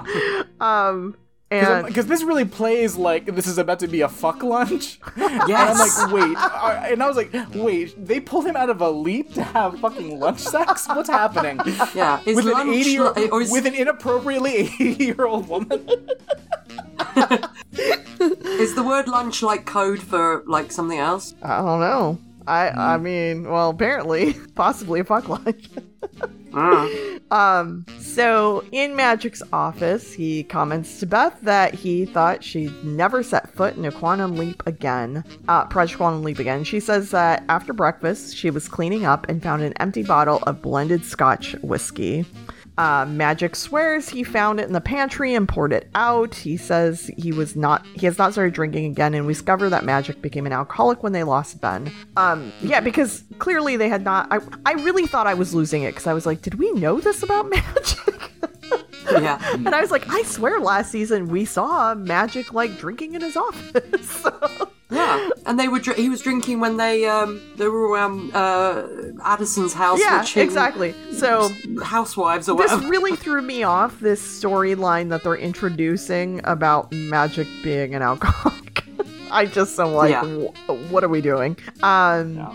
She says she saw she saw the toll it took on him uh on al during uh sorry on magic when the project was closed and she didn't want a repeat of what she had to live through with al and when he lost sam so Beth says she will not watch that happen again, and Magic swears he won't let that happen. So, what do you guys think about introducing this storyline? I I feel like there's a lot going on in this episode and we don't need this as well. Yeah, I feel I like mean- it's enough that Magic went through this horrific experience in Detroit. Um, you know, Yeah. that, that means this leap is very personal to him, particularly as it's his first leap with him as a hologram. I feel like that's enough. I, I, I feel agree. like- One thousand I feel like throwing in an al- alcoholism story, that's a very strong spice, and you're throwing it into a very hot curry already, and it's not necessarily needed, is my opinion. Super spicy. Super Su- spicy. just like, just too much. Yeah. Just too much, you know? Like, I, I know, oh, because we're getting the revelation that he's with Beth, we're getting the revelation that we, we think he's going to be, when he's like a hologram, it's like, oh, it's magic, he'll be cool as a cucumber. And he's not, so that's intriguing already. And then we get the, the you know what I mean? Because of the, obviously his experience in, in being in this kind of situation that Dwayne's in. And then you get this revelation, it's just like, this is too much. Whoa, whoa, whoa. Yeah. You know? Well, I think So, yeah, just we're too trying much. To, we're trying to give everybody a story about what the hell happened for them for the past three years, and so we've got yeah, Addison uh, eventually uh, you know dealt with it, and then uh, met Tom. Uh, we got Hmm. that um that Ian like uh, got back together with Rachel, and then they made some weird chip deal with the devil. I don't know. Um, and I guess Yeah. next episode we'll find out that you know how Jin was a high roller or whatever the fuck, and then we'll be caught up, and then we'll have time to learn about Tom right before he makes the dies. decision to sacrifice himself into No Yeah. Nose's children's zone. Yeah, I just, just, just too much this episode. Too much. Yeah, yeah, and and unnecessarily so. Like, Yeah. because even with with like alcohol use disorder, like what they could have absolutely done with this is that I think that that him being triggered at the end was appropriate with everything he's mm-hmm. gone through this episode, and not being mm-hmm. able to do it, and maybe like a throwaway line somewhere of like because he comes out and tells everyone about it. Like that i think would have been enough. We could have gotten the information that that he was struggling with alcohol use disorder. He got help. He's been sober for a year. Whatever whatever. Like the, I also- the end I- part and- would have been fine. And I mean, Tammy, you definitely know more about this than I would. Oh, Uh, like, definitely, yeah. But like, I, I feel like I would also like to have heard that like he, you know, he'd had a drinking problem maybe in the past before. Because I'm like, all the shit that Magic's been through, like, if this like triggers him becoming an out an uncontrollable alcoholic in his 70s, like I just like that's a lot. Yeah. Well, and I mean, not that absolutely. Liz, not losing Ben is like not a big thing, you know. I get that, but like after all the shit he's been through, this is what you know did it. yeah I was wondering if he ever mentioned, like, you know, when he's talking about when Sam leapt into him Yeah. and all this. I was like thinking this episode, I was like, did he ever mention that he like went through a hard time and he was drinking then? And I was like, I don't think he did, but like that would be, you know, Well, a good way of doing it. That he was struggling with it, and you know, you know what I mean. So there is a, a history, like like you said, Brad. Not that there has to be. It just felt like this came mm-hmm. out of no. I don't know. It just it felt very. That yeah. I've I've said how I feel yeah about this episode. anyway. so uh i really felt attacked watching this episode on so many levels yeah. and so- I yes, I yeah, he, absolutely anyone can get uh start having an alcohol use disorder at any point in time in their life. Like that's uh, you know, there's no age requirement, but I I think it would have made more sense just from a character standpoint if maybe we found out even when he was drinking at the office in season like i thought that was weird that they just had him mm. drinking in his office but mm. i'm like whatever like this is a tv show He must right? work at Downing Street. like like if they wanted to like reference that and then that got hmm. worse as when when they Yeah. lost ben Yeah. like that makes sense to me but they make it sound like he didn't start having any issues until ben like and it went Yeah. so terribly wrong that everyone had to quote unquote witness it and i'm just like that's a that makes it sound like he was passed out on the fucking floor of project quantum leap like you know what i'm like Yeah. i don't know what this means or what they're trying to say but like they make it sound like he was just sloppy drunk at all times in the mm-hmm. past year. And I'm just like, was he? And then if that were the case, then that he would have eventually been fine after dealing with grief versus them mm-hmm. making it seem like he had an alcohol use disorder, which typically is not just like this one moment in time. I mean, it can, it can. Yeah. I, I'm not saying it can't happen, but the the progressiveness of it It's makes real more plot sense. convenience. It really mm. is, and I don't like it. And it was unnecessary to have Beth come in and and say this. I think if we are gonna do it, I think the end where he was triggered and goes to get the drink and there's Yeah. nothing in there, and then him coming out and saying, "Hey guys, I." Or Jen, I think, comes in and says something to him Yeah. about it and asking if he's okay. Like that, they could have just done that part of it, and that would have been like to touch. appropriate. Yeah. Yeah. And this, but having Beth come in is wild to me. Like this is, Yeah. like why are we doing this to poor Beth? like she, had, like she put had her to like and put Ben Gay on her knees, slather those suckers up to get to be able to Yeah. walk out to the car Yeah. to make it all the way to Project Quantum Leap. She's missing I her stories right now. She's missing. She had to drive. she had to drive. That's dangerous for everyone at her Oh. age. like- Seriously. There was a weird line I forgot to mention earlier, which is when they're talking about the meal or something, and then Magic says to her, Oh, it depends how long I'm going to be kept at, like, Project Quantum Leap or something. I was like, she, like, why, why didn't you just say work? She knows where you work. Yeah. This is probably how you met, you know? Like, I just found that really Yeah. weird. There'll be like me going, Oh, it, it depends, uh, you know, when we can podcast, what time I get back from Pullinger's art shop. You'd be like, We know where you work, Claire. Shout out to Pullinger's Art Shop, by the way. Whoop, whoop.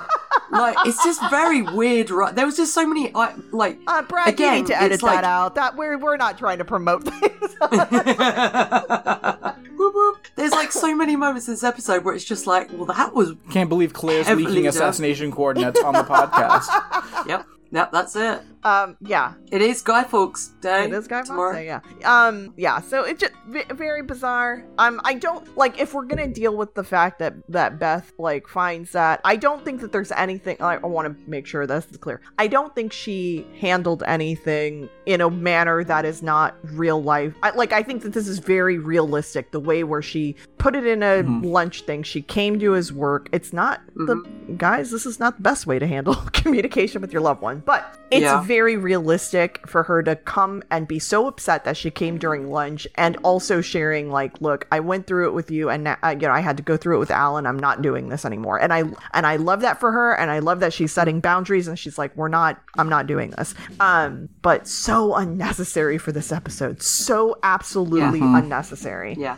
Um and just giving people things to do in an episode that didn't need extra things to happen That's all, an episode that's already stuffed. yeah Like, um, so overstuffed with stuff. You know what Yeah. I mean? That's interesting stuff that could be, yeah I don't know, absolutely. just, yeah it's yeah, a, it just too much. That's that. Yeah, it's too much. Um. So okay, we're back in the leap. Ben and Jin watch the events of the riot uh, on TV uh, unfold, and they prepare for the worst. Magic arrives again and says Ziggy doesn't have an exit strategy where Jin doesn't end up dead. So that's not cool. Uh, Dwayne begins to beat on the door from the outside. This is the saddest fucking scene. Um, because Yeah. Sonny uh, Sonny begs Jin to let him in, and he refuses, and so Dwayne has to run off. As Magic tells Ben that if the cops catch him, there is a hundred percent chance he won't survive. And I don't think Yeah. Magic needed Ziggy to tell him that. Uh, No. Ziggy also says that there is an 84% chance that Jin will be safe for a couple of hours if Ben leaves to find uh, Dwayne. And Sonny tells Jin that he uh, should have let Dwayne inside. And of course, Jin is just like, no, he's no good criminal, blah, blah, blah. Louisa asks if Jin believes that because he's black. I love they have Louisa there to just call him the fuck out. Uh, Sonny says uh, Dwayne is in business. That's his business partner. I am with you, Brad. I do not understand how this business works. no. No. Brad, you, you're, a, you're a businessman. No, I'm not. Like, I'm like, is he? Brad, why are you in business? I've just why decided did he you is. invite me to be in your business? Brad, you're running your I- secret business on the side. If I if I am, it's not doing well. Brad, I know that you had a business, a Muppet related business back in the day. So I'm saying Yeah. you're a businessman. I, I, yeah. I did pretty good business on that. Yeah. I mean, I, Yeah. I still haven't sent you guys a, an invoice just on the fucking uh, website fees that I paid like two months ago. Oh, yeah. So, oh, Yeah. yeah. I'm not send a that good shit over. businessman. No. I'm not a good businessman, clearly. no. Oh. Um. All right. So Um, yeah, but this is it doesn't make any sense. No sense. No, they're gonna start a sneaker company. Yeah. And I, ugh, Sorry. what's the money for? I just choked What- on my drink. And so, and so, what are their jobs again? Like, Okay. One of them uh, is I don't know what Dwayne is. Sonny tells yeah. them. One wants to Designing? design them, yeah. So Jo- and one's going to sell them. Yeah, so so yeah. Sonny tells them that he and Dwayne are working on a custom a custom shoe line um, because Mm-hmm. the mom and pops are like Jin's are going under and yeah I I'm not sure what Dwayne's gonna design the shoes, And- and then Sonny's gonna sell the shoes. like to Like- who who are you selling these And shoes to you're leaving out a whole like making shoes, getting the shoes, the logistics of shoes.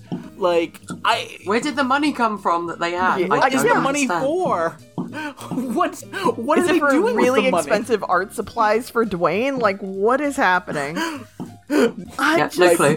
Dwayne's designing shoes. Here's here's a box full of money for your so that you can design the shoe. What are you saying? Are you Yeah, they they really they over-explained magic having some alcohol use disorder and under-explained this. this well whole because I think what they what they want they want you to believe. They want you to to think. Ah, I I bet uh, I bet I bet he's doing in a drug deal. That's what they Yeah. want. Yeah. They want to make Yeah. it seem Of like course, oh of yeah course. this is a young black uh, a hoodlum. He's he's uh, getting uh, Sonny involved in the drug trade, and it's like they the the show wants you to have racist uh, Yeah. implication. Yeah. Which hey show, you're talking about the fucking like L.A. riots, like. You don't like. You're doing You know, too you much this need- episode. We don't need you to ass- to try to trick an audience in 2023 to be racist on an American TV show. Guess what? Like shit's still Hmm. wildly racist. We don't need you to try to trick us into to thinking something that that's racist. Yeah. Also, I Yeah. okay. So even like, I'm sorry, I just watch a lot of TV. So even if they were trying to trick me into feeling like, oh, I thought, I thought for a minute a racist thought, shame on me. Like, no, I just watch a lot of TV, and that's unfortunately the way the writers write shit. So I wouldn't think it's mm-hmm. because. Oh, you saw young people in the in their 20s with a box full of random wads of money and thought it might be involved with drug trade? yeah, because that's what TV shows. What else tell would you me. think? What else would you think? Oh, I bet these kids are forming their own shoe company. Because that's what you do. Yeah, because that makes no sense. He's sending, he's giving him all this money, I- and then he's going to go to Michael's and buy loads of like Angelus leather paint. Yeah, And that's how I'm, you I'm run sorry. business. You know, they tell us at the end of the episode that they do end up being famous shoe people, and I still don't believe them. I'm like, nah, that's not what they No. were doing with a box of money. like, that doesn't make any sense. Where did the money come from? Where did the money go? Where did the money come from? Where did the money go? Why was it Cotton Eye Joe. random? Something, something, wads? Cotton Eye Joe. Absolutely. Um, yeah. Uh, Sonny says he's not turning his back on the family. He's looking to the future for all of them. And Jen, Jin tells Sonny that um, if he doesn't want to work at the store, uh, at least uh, Daniel will. and Sonny is like, he's like, uh. no, not in three months he won't be. Nope. And Ben tells Jin that Daniel uh, has enlisted in the uh, Marines, but they have to go save Dwayne, and we'll be back soon. Bye. Laters. Uh, ben and Sonny run down the street in the alleyway to find Dwayne. Ben agrees that the shoe idea is a good idea. He also advises Sonny. No! Uh, not this way. not this is a terrible idea. He also advises Yeah. Sonny that uh, Jin just wants to take care of his family and um, is now faced with losing them with, all, you know, and e- everybody. Like what I don't get, sorry, Sure. Tammy, is like they're so like, oh, we're gonna do shoes and all this kind of thing. Like I don't think they even have like a prototype, right? It's not like they've got a prototype no, because and they've sent it to someone, they've got a contract or anything. Like, well, I want to see. I I, just want to see that Dwayne does drawings of shoes. That's what I want. 'Cause- I mean, right now Aw. they got a box box full of random dollar bills and a head Yep. full of dreams.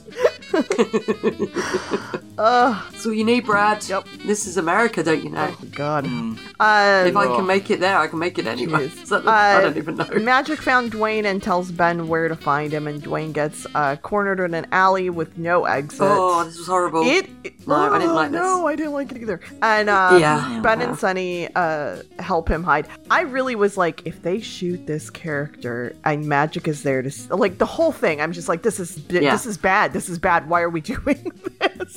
Um, Yeah. The police go by and take Dwayne back to the store. Um, yeah, th- they're constantly the police are constantly getting called back. like in this episode, they're constantly being called somewhere else. Um, yeah. Sonny tells them to go ahead because he's gonna steal all the supplies he can find, and uh, yeah, he's he's going to the store because they don't have anything, and they think that they're gonna be stuck in this uh in the shoe shop for days. Magic gets a look on his face and tells Ben, Oh, there's a great there's a great joke where uh, uh, Dwayne's like, Oh, "Oh, so God, you're gonna be the one." See- Oh, yeah. see- the implication being that the black guy would be the one that would be looting and stealing things. Yep. If you didn't know, if you didn't, if you didn't immediately understand the joke, because Oh, the the writers Brad? want you to be Oh. racist. the writers want you to be racist. Yeah. yeah. Yeah. Um, Magic Ernie Hudson does an amazing job in this scene of looking the most stressed I've ever seen him on the oh, show. so good. Yeah. yeah, it's a great. watching this whole thing hap- go down with Dwayne. Um, Magic just is freaked out and tells Ben he can't do this, and he fades out. he hangs up on Ben. Yeah.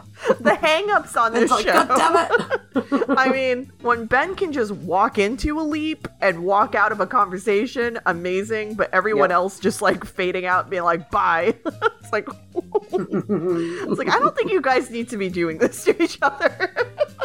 There's got to be some etiquette around this. Um, Yeah. so back at Project Quantum Leap, Magic goes to the office, uh, and Ian and Jen comment that the last time uh, they saw him like this, he was drinking. Uh, Jen tells Magic that whatever is triggering him, they can talk about it or stand there in silence. Um, Magic talks to her about the long hot summer and the race riots of 1967. And Magic says that he was injured in one of the riots. He says four cops stopped him and his buddies and pulled them from the car and put their boots on their neck. This is the most horrific story. Um, and beat them with batons, leaving them in the street like trash. He says, um, seeing the fear in Dwayne's face, look back uh, took him back to that moment, and Jen holds his hand and tells him that he can take a break from the leap. Uh, And Magic says he intends to keep his promise to Ben to keep him safe. I think Jen should have taken over the leap. I I don't I I don't like this martyrdom that these characters have at all. It's it's not healthy. Um, they need some like I don't know workshops in self care or something. Like this is not good. Uh, they all need to learn boundaries and about taking care of their mental health because this is not what it looks like. Yeah. Um, and the fact that Jen like offers it up right away too, I I love that. Um, Yeah. but he's not gonna take it. I don't know why she wasn't doing it in the first place. I don't. Well, now when they initially, when Magic leaped in, it's not like they knew at that point in time that he was walking into the LA riots. No, but he's like the boss. Yeah. Wouldn't it make more sense for someone who's done it before and is not the boss, the boss who has to oversee everything, to do it? So, like, uh, you need Ian there, Yeah, yeah. obviously, to run the computers and stuff. So, wouldn't it make more sense for it Yeah, to be because the second Ian who's done walks it before? away, like Ziggy like freaks out. So yeah, Yeah. Yeah, exactly. Yeah, I like, think Jen is the most obvious choice to be the hologram because her job is security and Mm-hmm. Yeah. mm, she's not doing too great in that area. Um, so she might as well be a hologram. But uh I don't mind because they can like come in and out as a hologram, so it's not like hopefully he doesn't have to be there 24/7 to watch everyone do their job. Um but I think once he realized once he was in the leap and then Beth comes and sees him like that should have been the point where he's like, yeah, this Yeah. is not the time for me. Yeah. And then after Colin Maduka. Colin Maduka, oh, Maduka. he would have brought in his little like miniatures and been like, Yeah. let's Oh, again, he would it's have a made a little team- it's a miniature of like he would, he would have made a little is- miniature of like the area around the store Exactly. and like said this is the best way out. Yeah. Oh. The thing is, it's a team, and everyone else is monitoring it. So they just they need the person that's interfacing with him. And like Mm. I, you know, yes, they need to have a relationship with him so that they can talk. Sure, but like I like i it's not. There is at least in this leap in particular, there is no specific knowledge set that one person has over another that Yeah. would be beneficial. It, there's only like you know pitfalls and problems. Yeah. Yeah. And I just, uh, it's, yeah, someone just needed to like watch Ben's back really in this leap. And that was it. There wasn't any special skill set they needed. Um, all right. And I don't mind that. I, again, I don't mind that Magic jumped in at first. I think, es- I think he should have l- come out of there earlier and said, "Yeah, someone needs to go into the sleep instead of me." And especially after this Dwayne situation, Yeah. he should not have gone back in there. Uh, so back in the Legion tells uh, Louisa and Ben that he never should have let his boys leave as uh, they wait for Sonny to return. Claire, early in, did you already know? We've already got the big gun. We've got Sonny gone. We've got to. Did you already know Oh, he yeah. was shoot Sonny? Yeah, it was good. Yeah, I was like, it's gonna be one of the sons. Yeah, was like someone's gonna die, or if it's not the dad, it's one of the sons. yeah, it's like the most because we just so happen to have a nurse or a doctor here. Yeah. So of course it is. Um, so he says that Dwayne is I mean, when he, when he got the gun out, I was like, oh hey, Chekhov's gun. Exactly. All right, so he t- he says that Dwayne is not welcome in the store, and Ben snaps back, saying that if Jin keeps pushing everyone he loves away, Jin will destroy their family. Um, this is when Ben is speaking in Korean, and Jin is like, "When did you learn Korean?" I love that. It's so funny. um, it was. I feel like out of everything in this episode, I'm like, this was the most appropriate time to put in a joke. That was. Yeah, It was so needed. Um, yeah. So just then, looters break into the store. Also, transcript pr- put a exclamation point at the end of that. Just then, looters break into the store. Whoa! you mean in the LA right? People broke into stores? Oh my god! Uh, so they run into the stock room Oh. and try to lock themselves in. Um, Yeah. And I was like, oh my god, this seems like the worst thing to do, but sure. Uh, Dwayne, Jin, Ben, and Louisa hold the door, and the looters uh, move on. And the store has been ransacked and emptied of Seriously, everything. God. It was like the Yeah. fastest looting ever. This really was the fastest thing. Yeah. Um, Jin is uh, just the saddest as Mm. they start cleaning up. Uh, Magic comes back and he said that uh, he promises. I mean, at least we find out later that the the shop was like super insured. oh you yeah, know? yeah. I mean that's but, But obviously, that's- you would be really sad seeing it, but it's everyone's okay. okay. So The shop's insured. not unpopular for our podcast and, and me, you, and, and Brad, but unpopular opinion typically is who the fuck cares about Yeah. Mm-hmm. stores and things because they are all insured. And if you don't have insurance, I don't actually think you can open a business without it. Yeah. And Yeah, exactly. what the fuck ever. Like, I'm more concerned about people dying. Like, that's Exactly. It's, it's just, you know. Which is why, I mean, I've, I've now mentioned where I work, so don't come and try this, listeners. but um, we will always put the the welfare of the staff of course. as of one of the managers there over any goods. Yeah. You just have to. Yeah. Um, You know? And yeah, it's, I mean, it's disappointing. This is a family owned business. You walk out, things are gone. But at the end of Hmm. the day, those things can be replaced. Yeah, exactly. Um, all right, so they start cleaning up. Magic. You're going to have loads of new stock soon anyway. Jin. Yeah. Your son's gonna make all these sneakers. Dwayne's gonna paint pictures of sneakers. With Amazing. very fancy paints that Son- hmm. Sonny has been paying a From lot of money for. Yeah.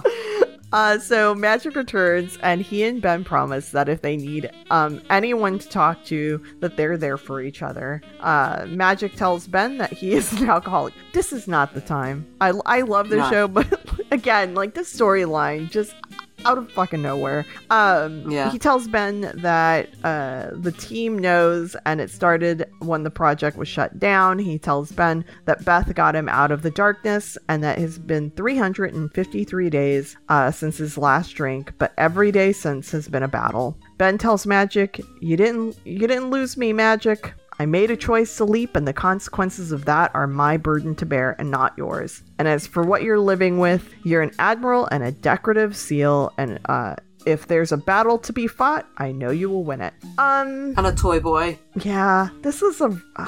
this is. Uh, so, I just un, so unnecessary. The whole fucking storyline, and so we make it.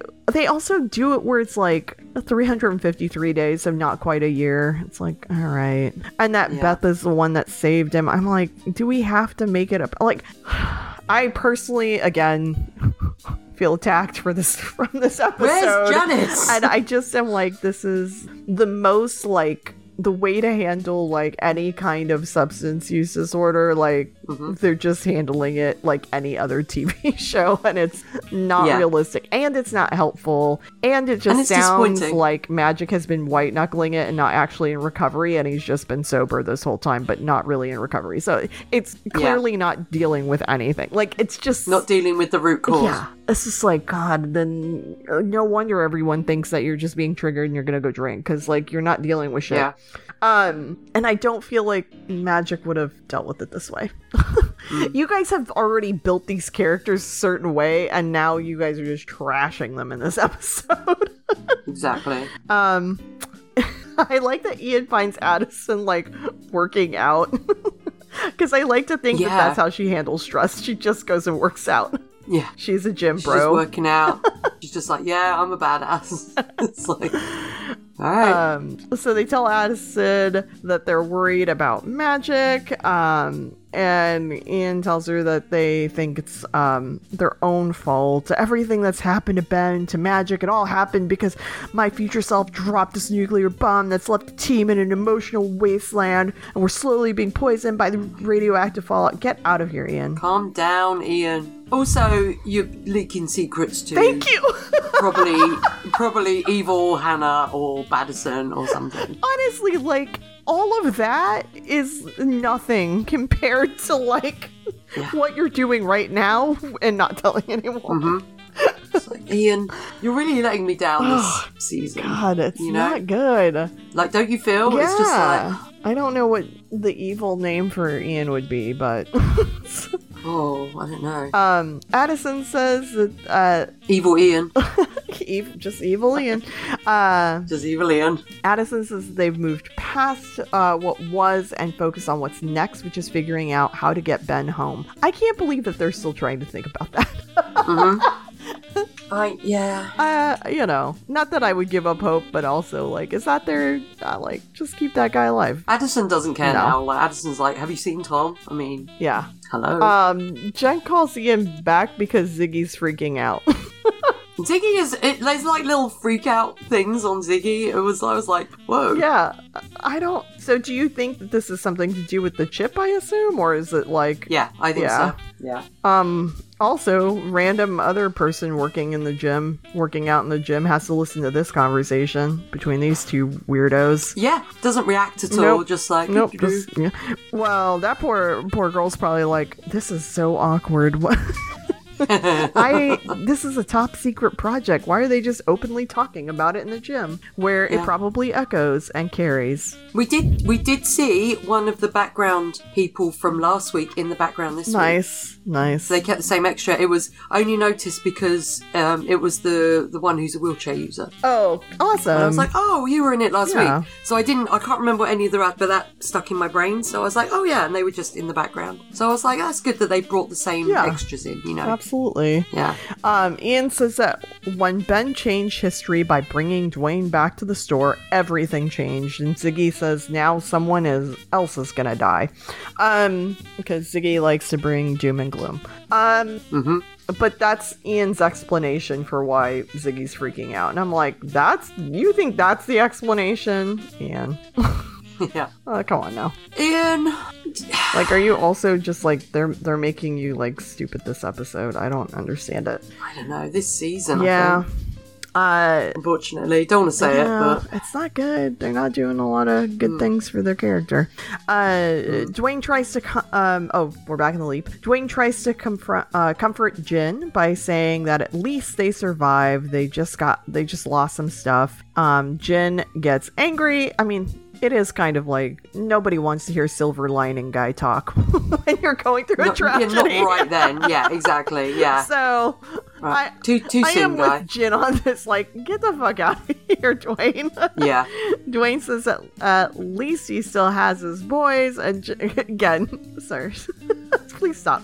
Jin calls him a punk kid who doesn't know anything, and Dwayne tells uh, Jin, I know shoes. "Yeah, I know how to draw shoe designs." Uh, he love he always has a target on his back with police thinking he's a thief or a thug. He is about to graduate, top five in his class, has scholarship offers from three Ivy League schools, but all Jin sees is a poor, angry black kid. Jin picks up the rifle and points it at Dwayne. That is wild when he does it.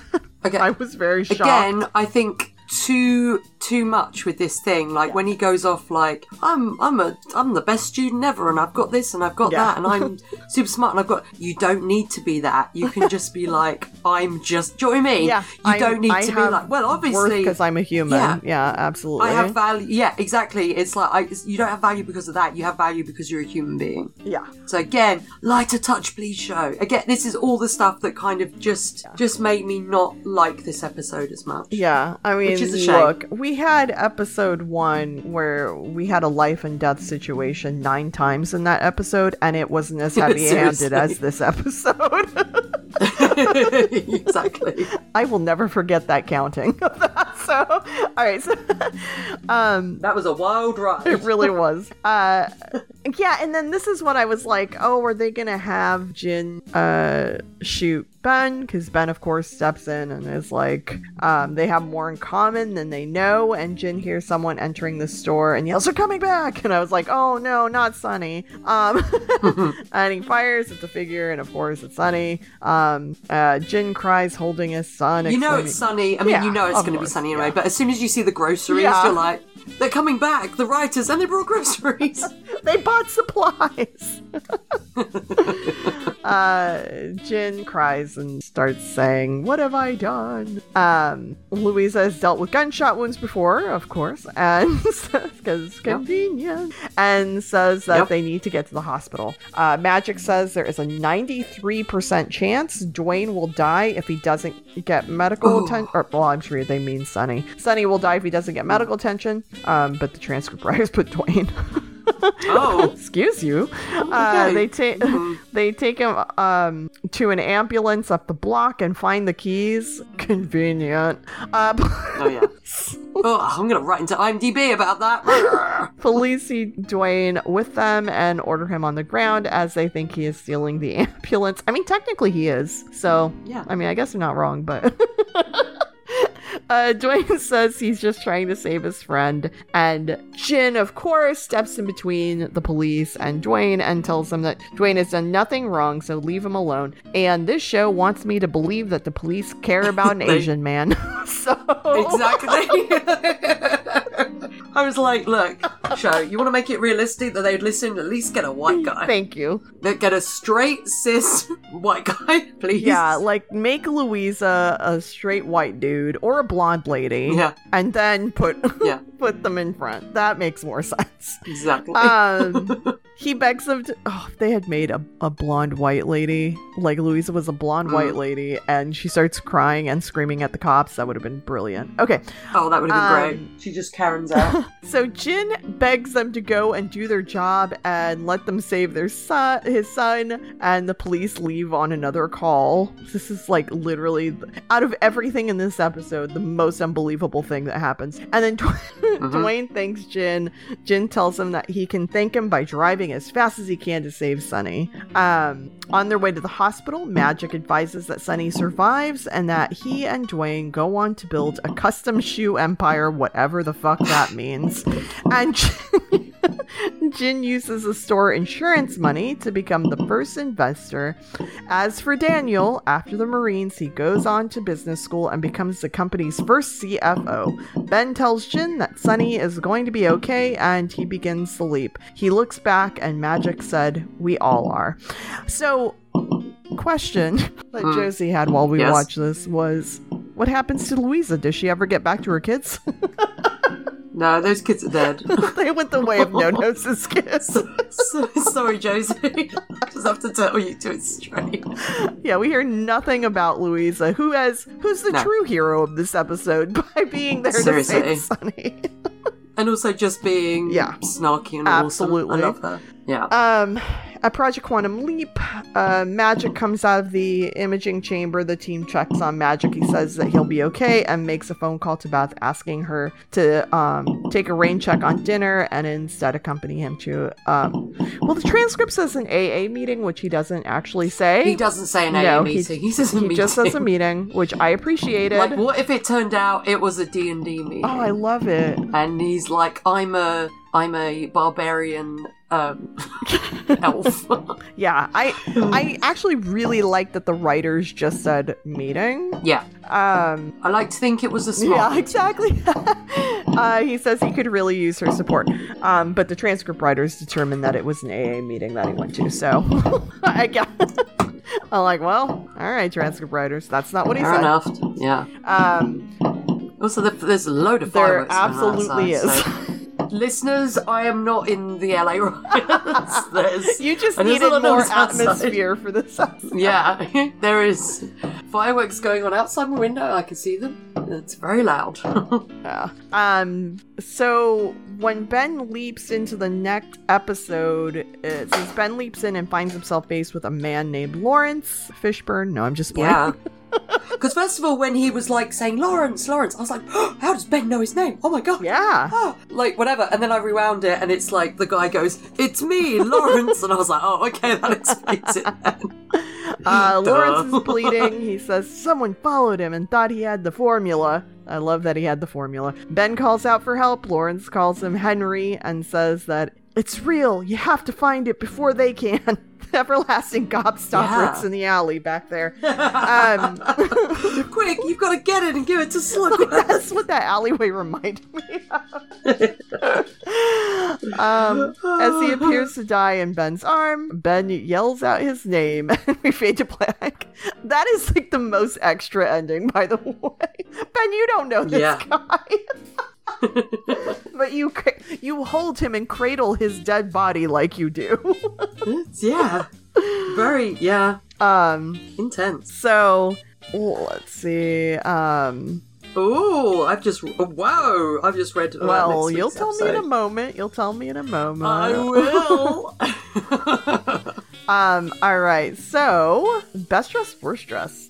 Um, I liked Magic's outfit. I did. I liked his cat. I liked his cool. casual. Like this is my leap outfit. That's what I thought. of. Yeah. Like this is my. Yeah. This is me as a hologram outfit.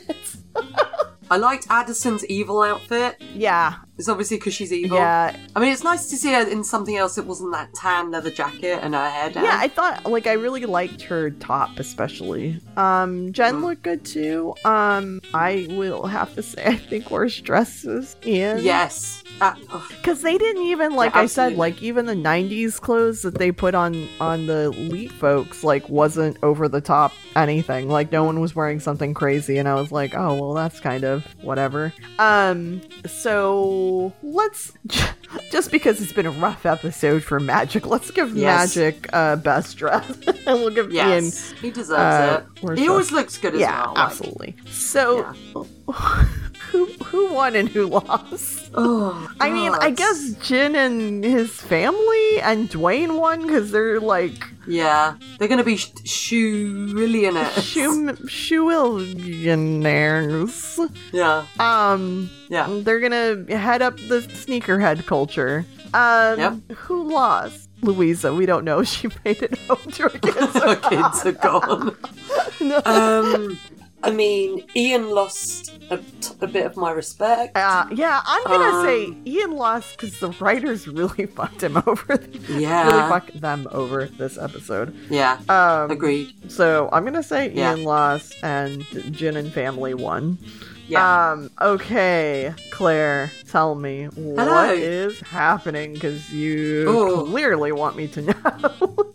Well, I just thought I'd say, weirdly, we have a description for next episode, which it says Wednesday, November the 15th, so fingers crossed. Um, we don't have an, a description of the episode after that, but then we have one for the one after that. Very weird. oh, what on So IMDb? I'm not sure what's going on. No, No, oh, this is, no, there's no description on IMDb on Oh Al's yeah, place. on Al's So- place too. Like they say something weird. So like yeah, it's like okay. So next episode is yeah November fifteenth, and the kind of Hmm. magic they also just put Wednesday twenty second or the 29th, So they actually don't know, Yeah. which is weird because Al's place tends to mm, somehow know everything. So Yeah, yeah, it's kind of weird, Yeah. but and there's no info about that one either. There's no link, so oh I don't know. So the next episode is Secret History oh, at Princeton University. Oh. I was saying oh At Princeton University in 1955, men, be, men, Ben must find a formula hidden by Albert Einstein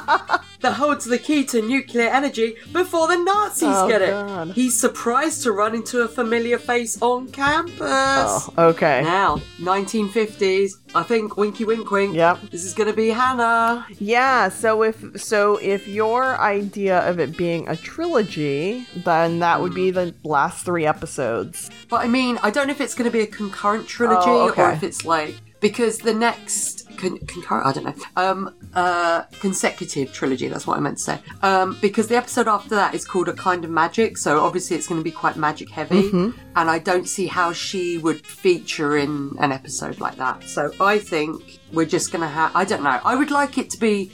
I think there's just going to be at least three episodes where he jumps into this woman's life at different points, and I feel I'm going to predict that she's the she's uh, Rachel's boss, even though she's a thousand. But who cares? So's that uh, would make so much sense. so's um, Beth. Yeah, exactly. Yeah, she's the same age as Beth.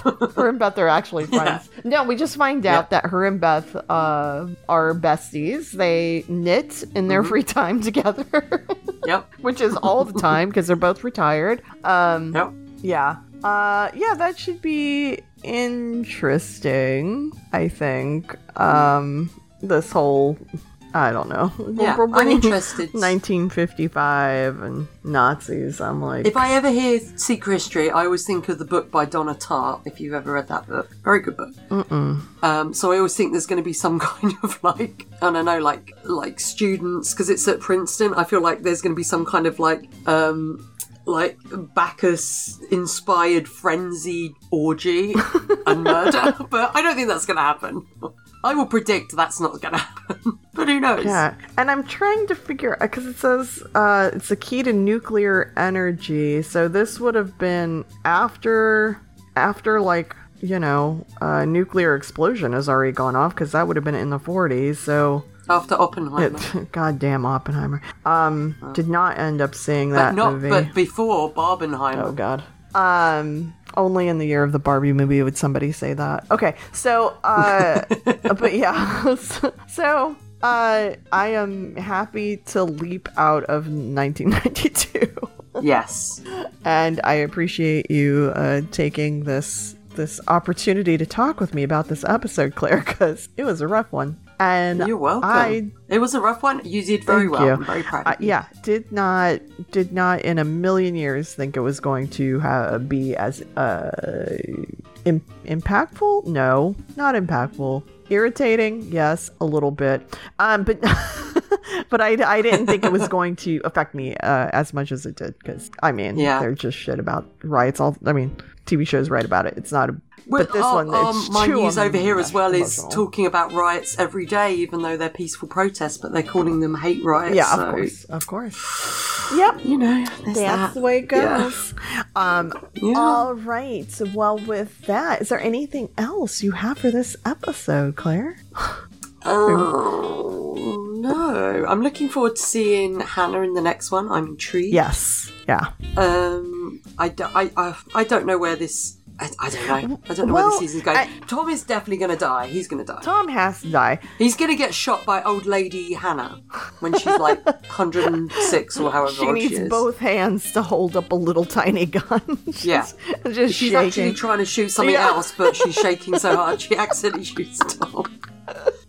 Yeah, and I don't know, like, because technically we have, you know, we have the three episodes left, takes through December 6th. In theory, if we didn't have, you know, uh, people out right now of the the writer strike happening uh, well no sorry the writer strike is done but the actor strike sag um happening right now i would normally say like oh we'll be back sometime maybe mid-january but mm-hmm. now i'm just like who the fuck knows i'm just hoping Yeah, we just don't know, guys. yeah, I'm just hoping that the show does continue because I would think that they had already started writing a lot of the other episodes. Yeah, they would have had to. Yeah. With this show, I feel like they would have had to have done a season outline and they're Yeah, getting down to the details, you know? yeah, They exactly. would have had to. And so, and and with the writers, you know, not on strike anymore, they probably continued and I would think already have everything else done, and Hmm. just kind of hoping that you know the actors are able to make a deal um, that is fair and equitable to them, and then get back on it because I need the show to stay on. And I would say, if anyone needs cheering up after this, just go and watch at the um, recent event for the um, for SAG, I think it was, where Jack Black sings, strips off and sings Taylor Swift. It's adorable. I mean, unless you're Brad Cupples, then don't do that. No, but he's not here. So oh yeah, yeah, it. absolutely, absolutely. yeah. All right, Yeah. well then. Brad will not be watching. No, that. no. and if you want to see someone in a rage, have him watch Jack Black. Um. Yeah. All right. Well, with that, we are out. Uh, Bye. Bye, bye, lovely EPs. Bye. Thanks for listening. If you want to send us feedback, you can contact us via mail at cowfashioncast.com. Send us all your feedback. You can find us on Twitter at cowfashioncast, and you can find us on Facebook under Calavicci Fashioncast. You can find me on the Ramjack podcast and on Twitter and Instagram at B R A D C U P P L E S. You can find me on the Defenders podcast and Twitter and Etsy at Maya Fire. You can also find me on the Defenders podcast and find me on Twitter at Tammy Yip and Instagram at Tammy Yipster.